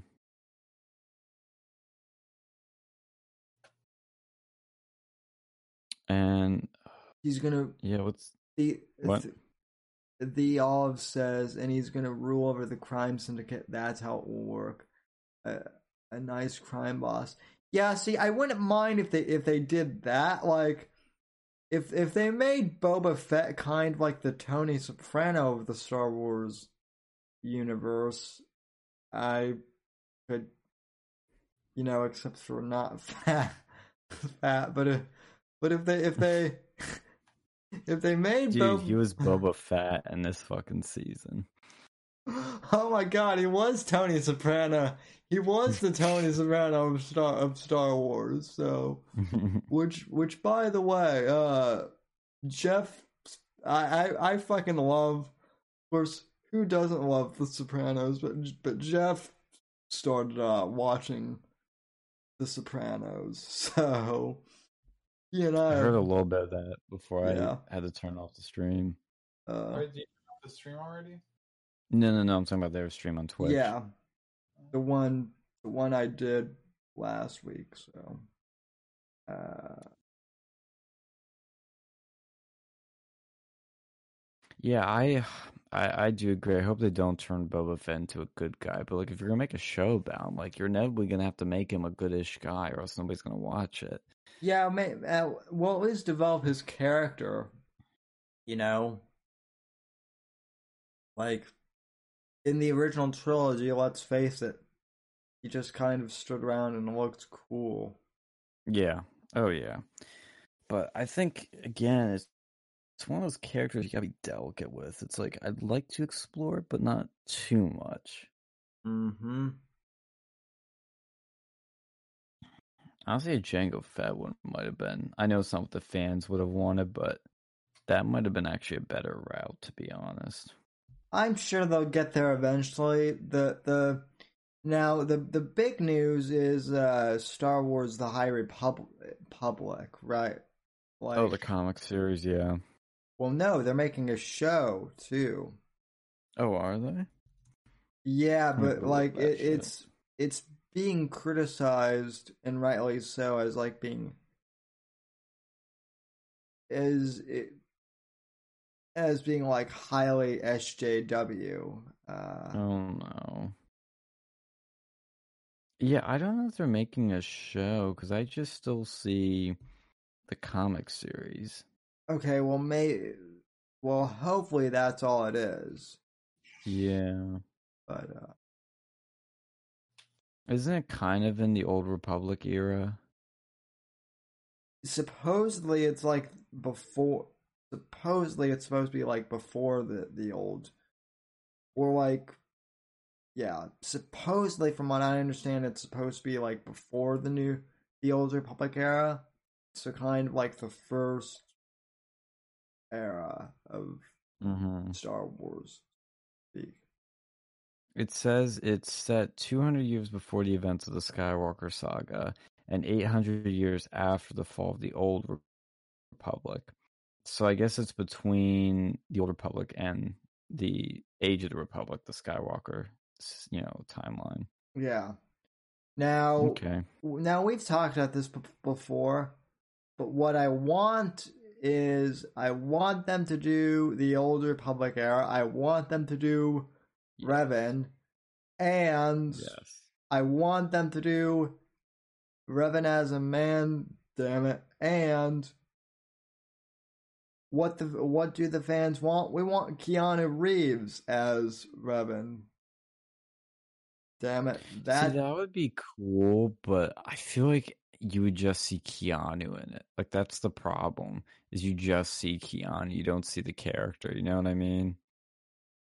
I love Keanu, but I know Star Wars yeah, either intentionally or unintentionally does this thing where they pick unknowns, and even when they pick known people, but they slip them in in a way that they really fully are their character. They're not Liam Neeson. They're not Ewan McGregor. They are that character. Well, although to be like, although to be honest, like before John, before Keanu kind of came back, right, as John Wick before he made his big comeback, I always saw Keanu as Revan, like you know, playing the KOTOR games and then reading like the Old Republic com- comics as a kid. So it's not that far fetched. Now, you mentioned that you know like well-known actors like Liam Neeson and E- E- Ewan McGregor. Ewan McGregor was an unknown actor before, you know, the Phantom Right. Menace. So, um, I, I mean, look, if they have an unknown actor who can play Revan, go for it. Yeah. I think I know what you're thinking of though. So Star Wars: The High Republic is the comic, but the TV version that they're making of like the last few days of that era is called Star Wars: The a cop Ac- acolyte. Yeah, it's acolyte. That's how it's spelled. The acolyte. So that's basically going to be the High Republic TV show. So I think the Ahsoka one should be really interesting because it's probably going to deal with that Thrawn stuff, which I haven't, I never finished Rebels, so I don't know the full lore on that. I'm in. But I'm in the middle of season it's gonna be three. Dude, what did you think of Rebels? I mean, I'm not done with it, so like so far it's good. I'm in the midst of season three. Um, my problem with him introducing Thrawn is purely nostalgia in the sense that I grew up with uh Thrawn from the Thrawn trilogy of the '90s. So to me, Mhm. that's how I will always see. That's how I'll always see Thrawn. So it's I never liked Rebels, honestly. It just, I thought the animation was really bad.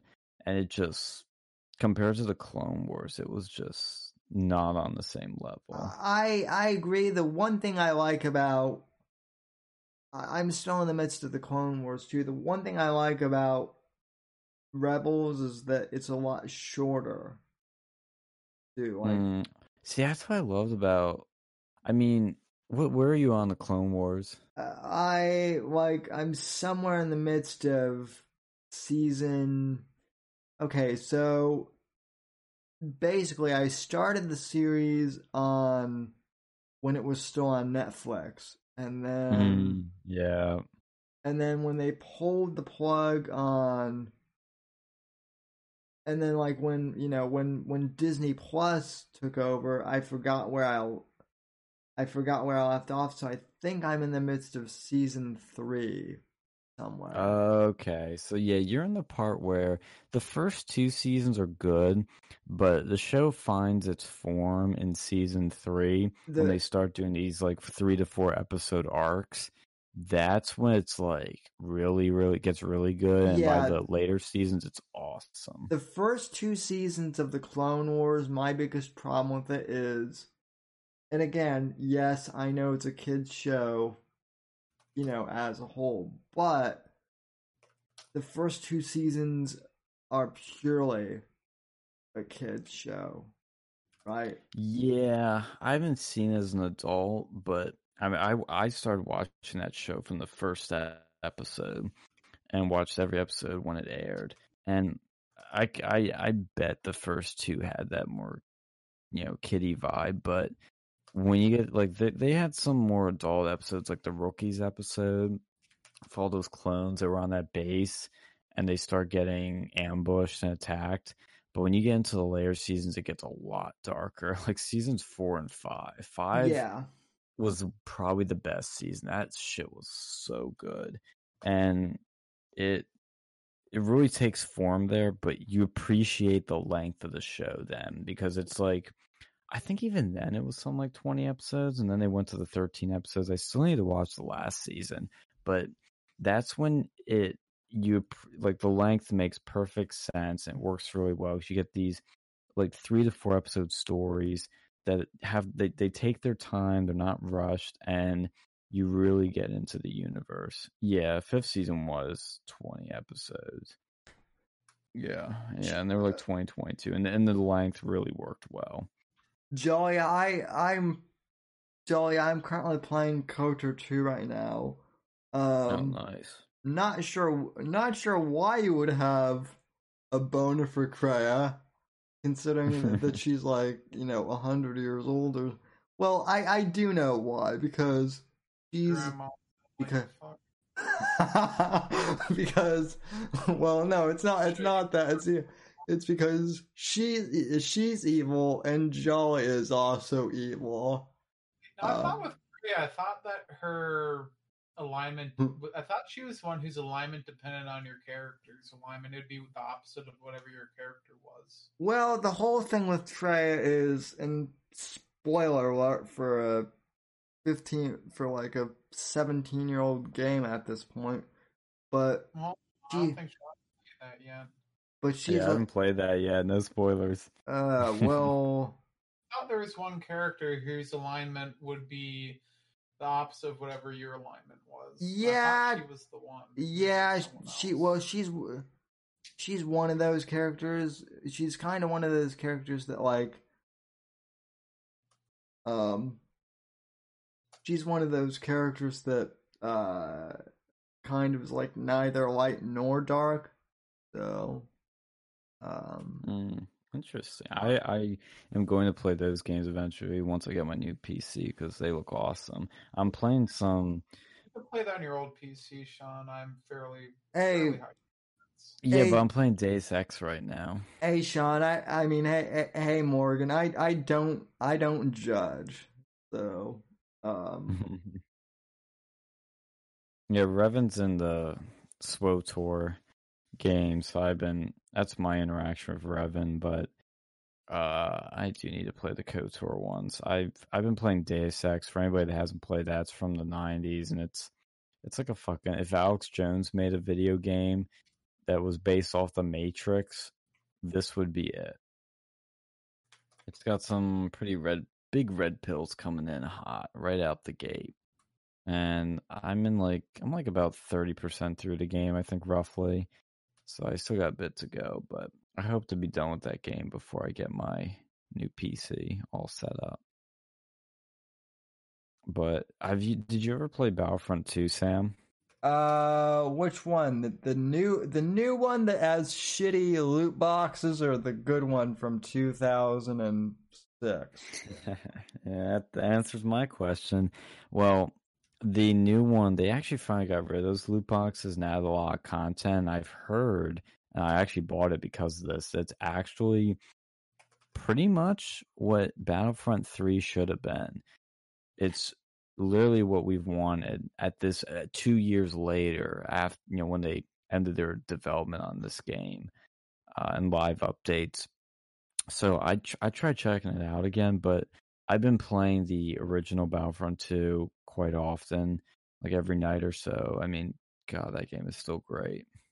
when I was in when I was in middle school, um, my my friends and I would literally spend would would like my boy like every once in a while my Boy Scout uh patrol and I we would get together you know at someone's house or like Oh, you know really? hang out on Friday and, and we would we would like all we would we would like sleep over and uh Or like that- like that's like Don't do that to that we would we would stay up to like now they have girls in the boys. we we would we would uh we would stay up till like two or three a.m. in the morning just playing like Star Wars Battlefront. It was cool. So That's awesome. I yeah, um, people well, people were out there playing sports. I was at home playing Battlefront 2 back in the day. That game was the shit. yeah I loved it. It's still the shit, but back then, like it was just oh man. I mean, Yeah. it was just so much fun, and you could do so much. The new ones, you couldn't do like a quarter of what you could do in that game, and they finally, after multiple updates, I think literally it was like two years of updates. The new Battlefront Two has pretty much all the heroes that you had in the old games and more and finally has like the equivalent number of maps i think because they had like clone wars era they added the sequels they had rogue one they had a bunch of shit finally to that game that really it felt like a full game at that point what it was meant to be and they got rid of the loot boxes they fixed a lot of the problems and I mean, from what I understand, like it's actually probably one of the um, most surprisingly good redemption arcs for a game ever. there So there was this really fun game that was like a that was a PSP exclusive back in the day called uh Battlefront Renegade Squadron. That one I remember that. Yeah, That I never played it, but I've heard of it. That was that was fun. It it, ne- it never got like the critical success that it should have, but it was it was fun. So, uh, let's see. Uh, Olive says I used to play Counter Strike religiously growing up. Was was uh, even in some leagues. I don't. I remember Counter Strike being a thing when I was a kid, but I don't remember playing it ever. Wasn't that s- what CS:GO is now? Well, it, it's alert. Well, what do you think the CS stands for? Yeah, I Yeah. know, but wasn't it? Well, wasn't Counter Strike something else Well, like before CS:GO? They had Counter Strike Source, and that was probably the one they're talking about. There was one before that, which was even older, but I I think most people remember the Source one. Hmm. Yeah, that's what I mean. Is like there. I know there were different games before, but isn't like basically the same game as it is now? Uh, for the most part, I mean, it's yeah the same formats, just the graphics have changed. Now they had weapon skins. Right. Yeah. That's what I thought. I don't know a lot about, but uh, that's kind of what I've heard. It's one of the more interesting ones too, because I think that game was a mod of uh, either Quake or uh, what's the one with the Morgan Free or the Freeman guy, uh, Half Life. I think it was one of the mods of those games, and then you know it became like probably one of the first big esports games out there. It's very very skill intense. Mm-hmm. Yeah, I think my remember my roommate from freshman year. I think he played CS:GO. And they had that whole like uh, scandal with the skin lottery. What was that? I don't remember that. Yeah, so that was with CS:GO. Like, you used to be able to go and trade like skins, and people were, you know, selling them and then like using them to like bet on like the thing like internet gamble. Oh like, shit! operation out. That was actually pretty like pretty bad, like kind of funny, but like. Then my one friend, he um he got that skin fever at once at one point in time and bought a bunch of skins. I'm like, this is so fucking stupid. Like, it was actually pretty ingenious because like Steam Steam knew what was going on, but they didn't care because I think when they sold them on the marketplace, they got like a percentage of the um, you know the sales price. They took like a little tax on it, so- Mhm. You know. And ever since then, I don't think Counter Strike was has been quite as popular. Yeah. Yeah, like oh, and Jolly Roger, yeah, I, Battlefront 2 on PS2 was the tits. That's how I played it. and I now play it Yep. on PC. But PS2 I version mean, Xbox One was the best. wait, you had Xbox Live. Yeah, I, you had the Xbox Live and they actually had the DLC you could get from there. yeah, what was in that DLC? I never had a fucking DLC. They had like the Whip Lady, The Whip Lady. had, like Kit Fisto, Yo.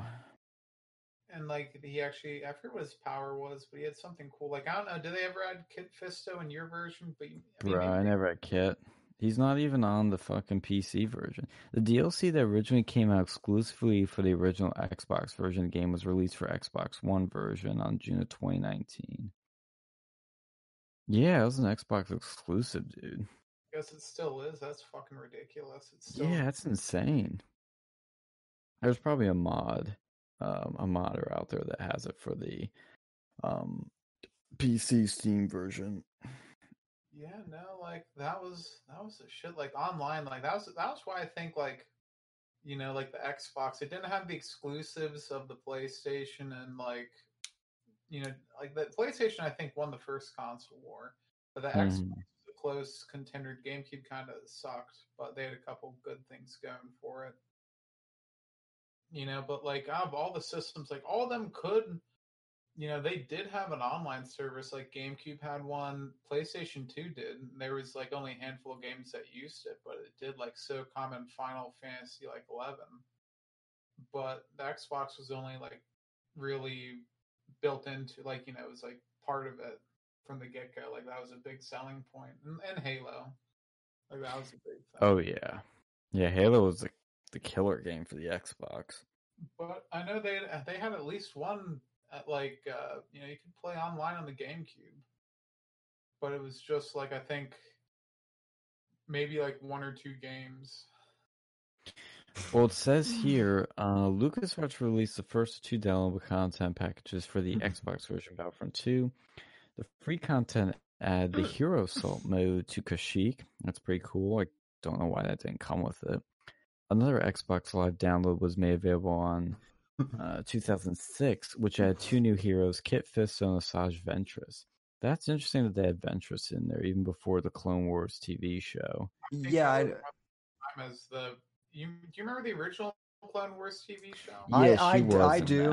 uh, yeah, I, I, Yeah.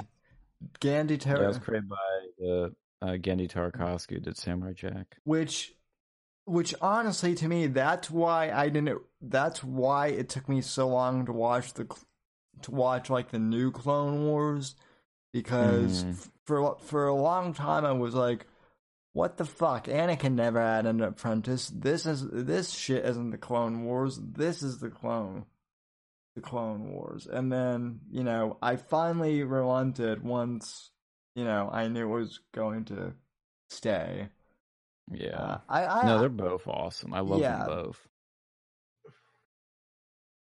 But yeah, they added her and Kit Fist, like I said, to the game as well. And see, this is what is really cool. I wish my version had this. It has four maps from the original Battlefront Yavin 4, Arena, Bespin, Cloud City, uh, Rhen Var Harbor, and Rhen Var Citadel. I forget the, what those last two were, but I, do remember the names that was what I never liked about Battlefront 2 Was it miss it didn't have Bespin, which was one of my favorites on the the Cloud City map on uh, the original first Battlefront.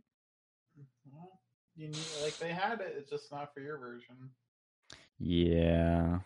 It says in addition, hero assault modes were added to Coruscant, Mygeeto, and Naboo.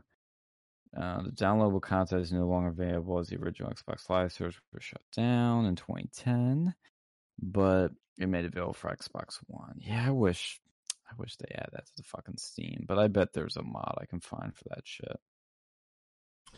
I uh Yeah. I'm waiting uh one game I love to play and it's single player only, but it's still fun uh to play is the are the Max Payne games.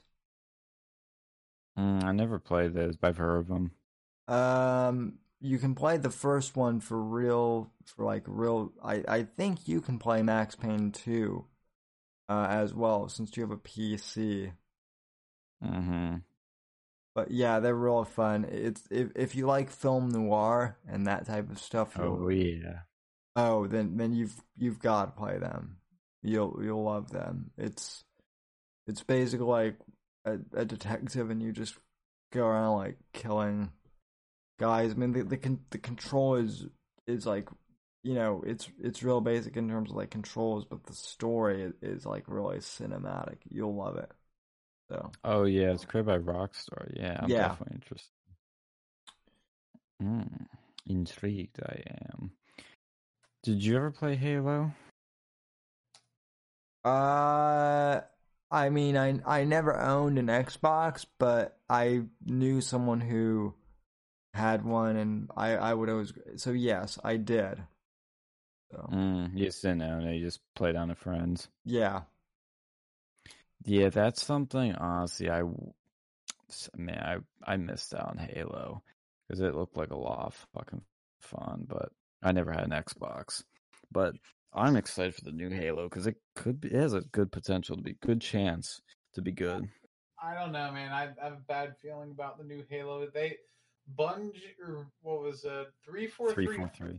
has not met up to like Bungie's shit with Halo. Oh, I know. That's what I've heard people say, but I think what's gonna happen is they're gonna fuck it up on launch, and it's it's gonna be like kind of. I don't want to say it's gonna be like Battlefront 2, the new one, where it eventually gets good like two years later. But I think they're gonna fuck it up on launch, and then after like a few months to a year, people like, "Oh, it's good now." I think that's what's gonna happen. Well, this brings up my major problem with games just in general, and I I know I've ranted about this before, but like back in the day growing up, back in my day, because I'm an old codger, when you when you when you got a game, it was a finished product, right? Yeah, So it, still broken and uh, glitchy.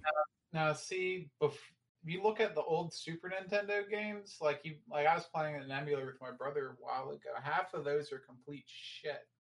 There's some good ones, and that's the only ones people remember. But for every good fucking Super Nintendo game, there was probably five like garbage, like broken fucking games. Yeah, that that's true, but the point being is like, okay, so take the original Battlefield games that we love. Those were complete games. Like LucasArts took the time to make sure that those games were fucking good.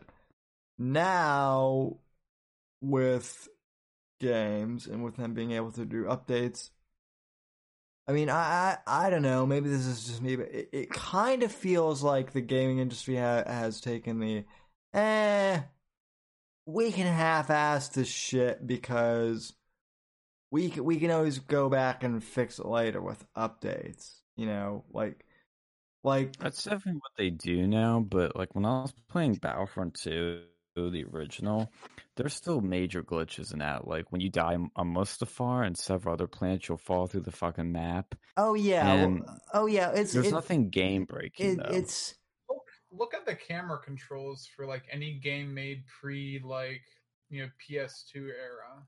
Yeah. like I not mean- PS, like like really Xbox 360. You know, back when look at like Spyro, like all of them, all these adventure games had like the shittiest camera controls. Mm-hmm. I mean, I'm. I'm not I'm not saying the games were were perfect back then either. I'm not I'm not saying that, but to me, it seems like they deliberately half-ass shit now because that they can go, you know, like like shit that they sh- you know that that they should be uh, able to, you know, take care of early on. They don't. Uh, yeah. Morgan says it perfectly. Now they want you to now they want you to pre-order unfinished. Yeah, shit.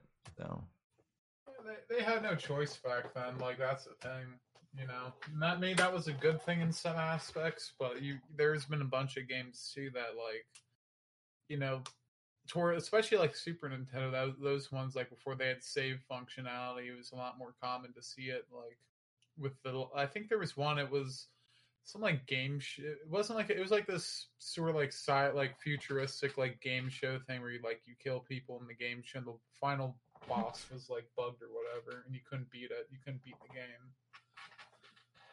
like and there was a bunch of stuff like that Pre-ordered. but it Olive says pre-ordered ruined gaming. uh, pre-orders were Mhm. I hated pre-order bonuses like back when those were like a lot more prevalent Yeah, I think the internet ruined gaming. yeah. Uh, it ruined in some ways, but kind of enabled like whole genres of games. That Oh yeah, previously, like it's a double-edged sword. Completely. Like it, I mean, multiplayer wouldn't fucking exist without the internet. you No, know, as as we know it. it'd be split screen like LAN, but you know Yeah, that, that's gay. well, I mean, it's fun. Like co-op was really fun, like for Battlefront, but you know, it's you want to get online. Yeah. Well, I mean, that's a whole. That could be a whole nother stream for, you know, but like, people say the same thing about music, like the internet ruined music. That's what some people say. Now, to me, like, and I know, Mm, I know, double-edged sword. to yeah, to me it's a double edged sword. Like I know you don't like music streaming, but like for me in high school, like personally, I wouldn't have discovered Fleetwood Mac if it weren't Oh, for man. if it if it weren't. Now, I mean, my parent, my parent my parents knew who Fleetwood Mac was, but like you know, I discovered them on my own through that. I discover I discovered King Crimson on my own through the internet because of yeah. you know. So No, I, I'm it's- kind of the same way. Where it's like, I I I think the internet was mostly a gain for music because you could discover way more. But the downside was that albums kind of, I mean, yeah, albums still exist, but albums as an experience don't really exist as much anymore, and people just fucking buy singles, and that's it. Well, But that happened although before, so although like although personally like if you're one of my friends, I'll make you I'm the one who makes you buy the whole album or add it to your streaming service or whatever and listen yeah.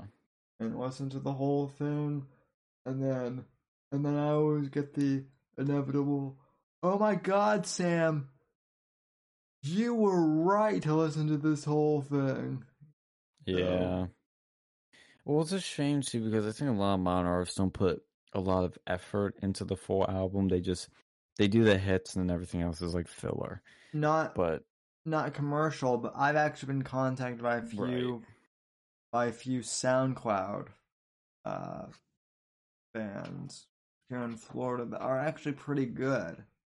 I will say. Gonna- oh yeah, no, I mean the modern music I like is not commercial by any means, and they still do like full album experiences. But yeah, a lot of these like you look at like Adele's like f- famous album Twenty One. It, it it's you can see the hits and you can see the filler. Like it's pretty Yeah. clear. I'm not saying the filler is bad compared to everything else, but you can tell that it was like, you know, some of the filler might be some like hidden gems for some people, but it's mostly like just clear filler. Yeah, I miss the uh I miss the 1980s when it comes to music.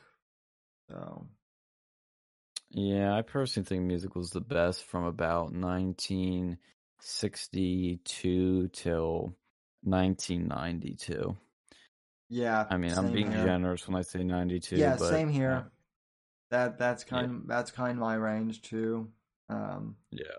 like late like late 60s to very early 90s has kind of been my range of music for most of 2020 i've just you know kind of like in my daily listening So, hmm um Bruh.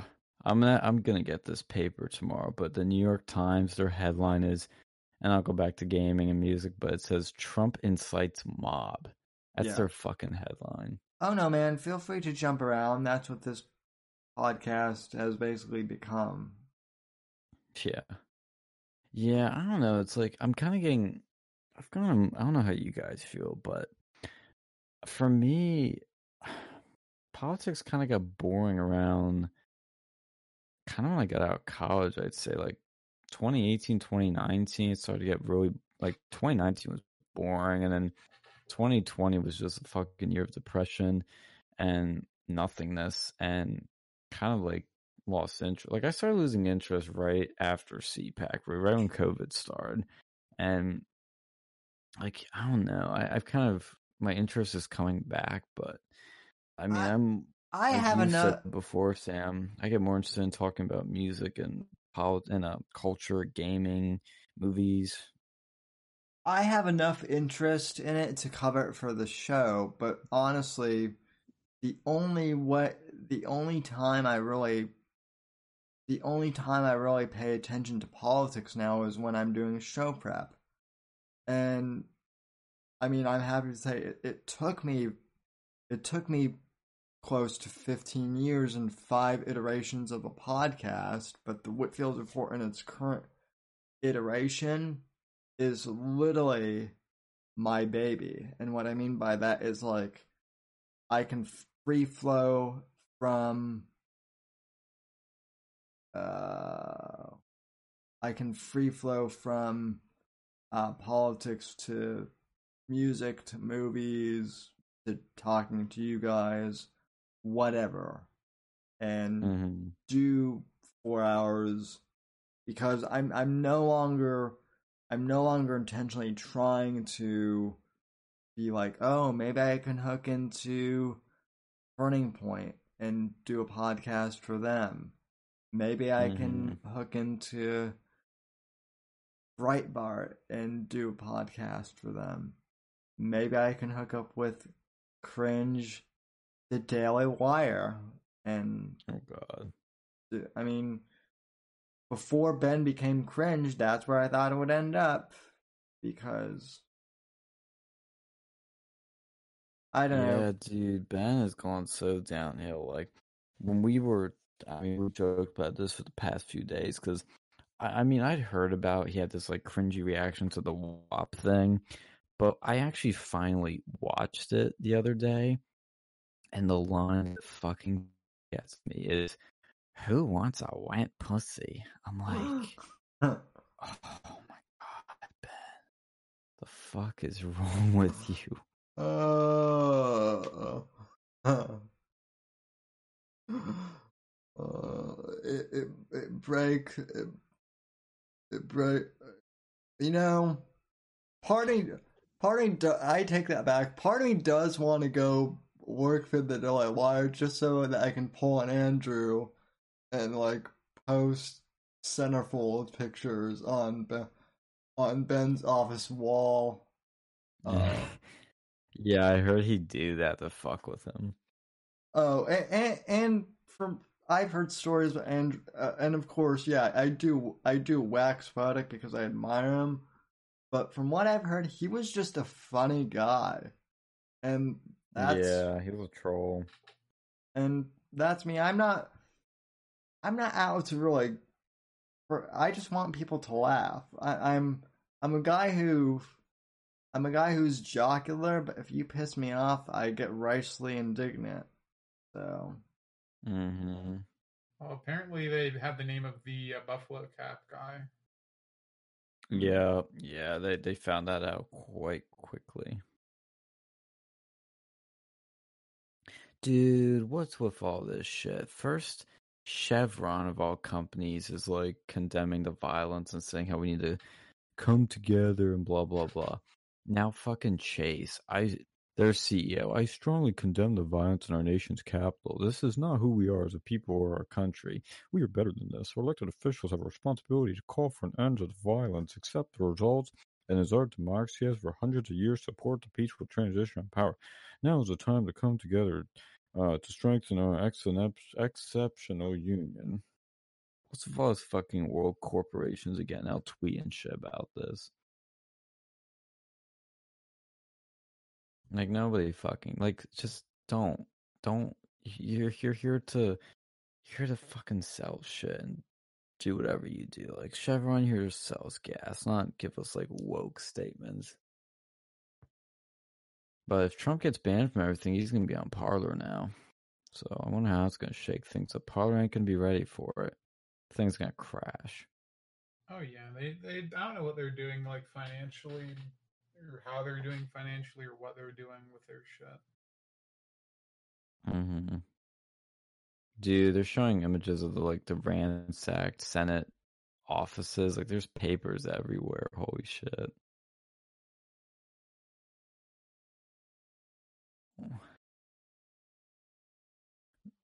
Uh, yo, look at this guy. What is this? Is this real? What the fuck? Dude, look at this picture. I wonder if this guy's a Q dude. Or he's a boogaloo boy. I'm gonna post this in chats. Apparently, the Buffalo guy was a, he had a Q sign.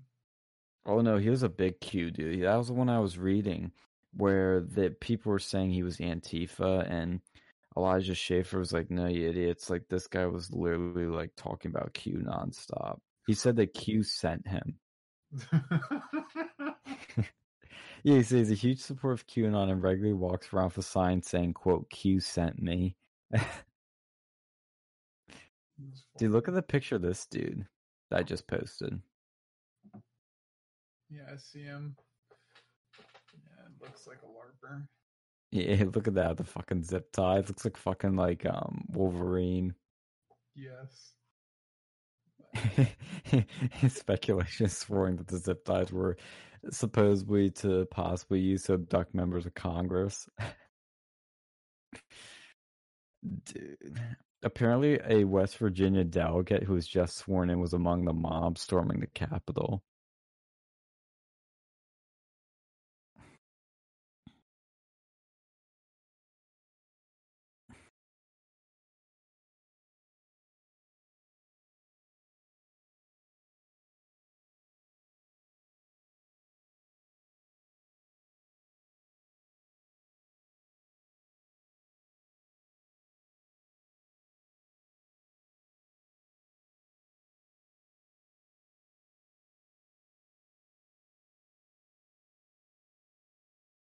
Hey, Sam, I got your text.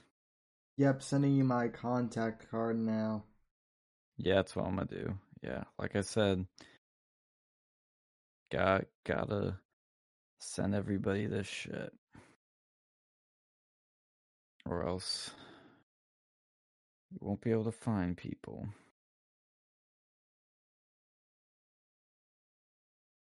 Create new contact. Oh, you do the um. Hold, You have a memoji. yeah, hold on.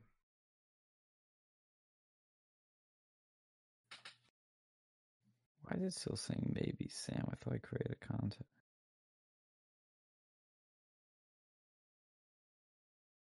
Um, sorry.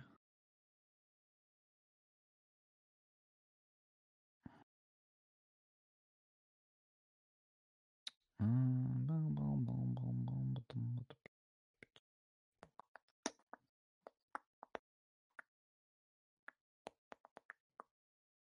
send you my contact card.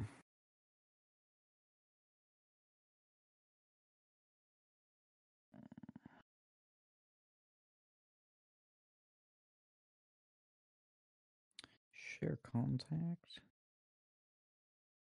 with Sam Whitfield.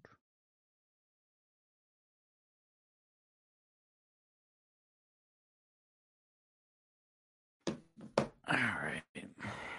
I'm going to scroll through Twitter a little bit more and then we will um, close the stream soon. What is this? I probably just upload this to Parler. He quit MAGA. I'm like, can't handle it.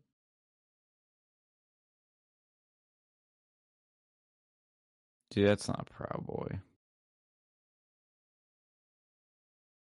Uh, Morgan, I will send you the link to I I I can't send you the link to the the uh, DZ Discord, but I can send you a link to my Discord. You even you've been gone a while, Morgan. So long story short, I'm on my second Discord, uh, oh, which is a story in and of itself.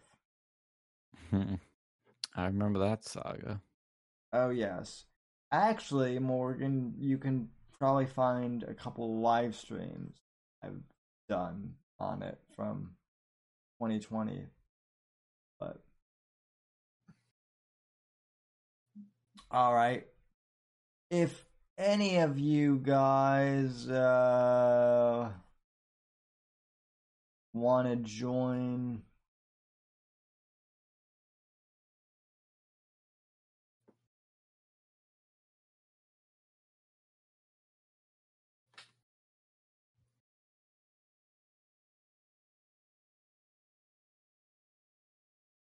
What the fuck? When Lin Wood supposedly said on Parler um, during the whole uh, storming of the Capitol, he said they let him in. Get the firing squad ready. Pence goes first. The fuck?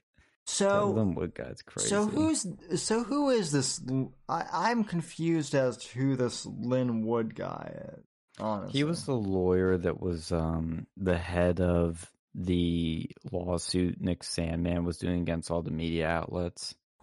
Oh, I don't know. Here's the thing. He was on TV. I don't know how much he actually did for that lawsuit. I've heard conflicting things, so I really don't know how much he was really doing with that, but you know, take it for what you will. And he's just been going bonkers recently. Like I bet he's a Q guy. Hmm. Guy. uh, Sierra goes. I regularly, I regularly jack off to my DMs with uh Sam's old account. Well, I mean, whatever, whatever does it for you, Serial. Black Twitter. Oh, did you see this shit? People were saying that the reason that the Republicans were able to storm the Capitol is because of white privilege. Yes, Because the cops let them go because they were white. You know, there. That's funny because I think I posted it earlier. There was uh, Black Panthers did the same thing in '67 with pretty much similar results. You know, and Yeah. they they didn't get shot. Yeah. You So there was more more white people got shot than uh, when the Black Panthers raided. So that goes out the fucking door. Mm-hmm.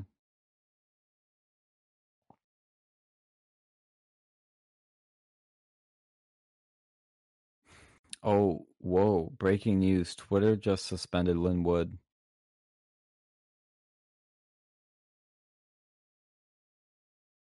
Yep. not surprised.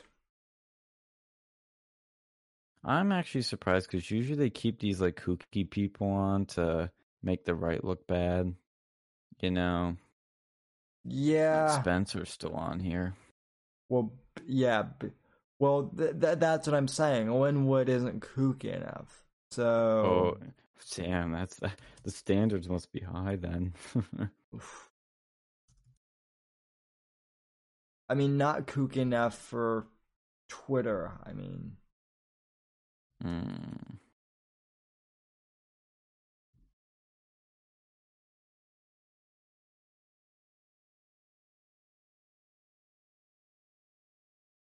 Yeah, his account's fucking suspended. Interesting. Alrighty then. I guess that's a note to end it on. yep, we uh, we didn't go for four hours like we've done before, but Yeah, we went for like six. Because I kept the stream on actually the whole time. oh, really? I I I cut mine off at 155 uh, earlier, and it still isn't done processing. So. Damn, dude, this one's gonna take light years to process. Yeah, well, unlike, unlike this one, I'm all, unlike the last one I record. I'm recording this one to my hard drive. Oh shit. Yeah, that's one thing that I'm gonna do because when I was uploading all of our shit to part, um, oh, fuck, what's it called? Rumble. Uh, no, Anchor? thing, um, Anchor. Yep, that's right. I was downloading the videos, extracting the audio, but I don't know why I didn't think to do this, but I wasn't backing up the videos. But what I'm gonna do is back up all these streams because, you know, lose our channel, we lose all the streams, all the other videos, like the videos that we've made and the radio broadcasts. I already have that shit backed up, but I don't have the streams backed up, so we gotta do that. Yeah. Uh, basic. So I know you came into the stream late, but for those who are joining these, uh, I'm co-hosting with Sean and Alex, who have their own channel, uh, Real News on Versa Media, which is their channel, and uh, we cross we cross streams a lot, so to so to speak. So. Um, hmm So yeah, that's who's on the horn. Yeah, we enjoy it. So uh, we'll close it out for tonight, but I hope everybody's safe. I hope we all had fun uh, shooting the shit here despite all the shenanigans. And um, why is it categorized as entertainment? This is not an entertainment show. This is a news and politics show. Um, but yeah, dude, wild fucking day. Wild day. One for the history books. I don't know. Remember, remember the 6th of January. I don't know. This stream has been pretty entertaining. So Yeah. Yeah, it works. Uh, I'm gonna make that the fucking 6th of January. Make that the fucking description on the video. Di- Um, Discord, my Discord link is in the live chat. Uh, you know, so before the stream ends, if anyone wants to hop in, feel free to do so. bruh, remember um the base chime in from the TPUSA meetings, uh, Alex? Yeah. that I was friends with, he's like, I just saw Trump supporters are running into the hill. You guys are really, really doing something, huh? By the way, hope those guys succeed with the firm support from Trump. Oh my god, yes. This is what he was hoping for because he's like, you know, where he's from, it's like this shit's like normal. So he's like, you guys should like, you know, uh, you guys should like storm your government and take back the power. I'm like, yeah, we kind of don't do that here. Fast forward to today. yeah. Yep. yeah. Well, as I said on Facebook, uh, you know, and as I've said on other platforms today, I've been, uh, people have been giving me crap for, uh, being kind of skeptical of 2021 being a good year. And, uh, all I have to say is I think today more or less validated wrong. I think I think today more or less validated my skepticism. So buckle up, mofo's. It's gonna be a bumpy ride again. Yeah. So Well, we'll close the stream. This is probably just as long or longer. It's gotta be not as long as our election day stream. We're at seven, almost eight hours. So thank you, people, for tuning in or sticking around for as long as you did. Thank you for the two likes. Appreciate that. And I hope we got some subs from this, but I don't know if we did. But thank you, everyone, and stay safe out there. It's it's gonna get crazier. Yep. And for those listening on the Whitfield Report uh, side of things, God bless, God save this great nation, God, freedom, legacy in that order. And uh, I will see you guys technically today for the uh, Thursday show and then again on Saturday. So thank you guys for watching and uh, God bless. And uh, please like, subscribe, all that, and leave the podcast a five star rating. Good night and God bless. Wash your hands and clean your penis. Mm-hmm. And welcome back, Morgan. Alright. Bruh, total watch time set.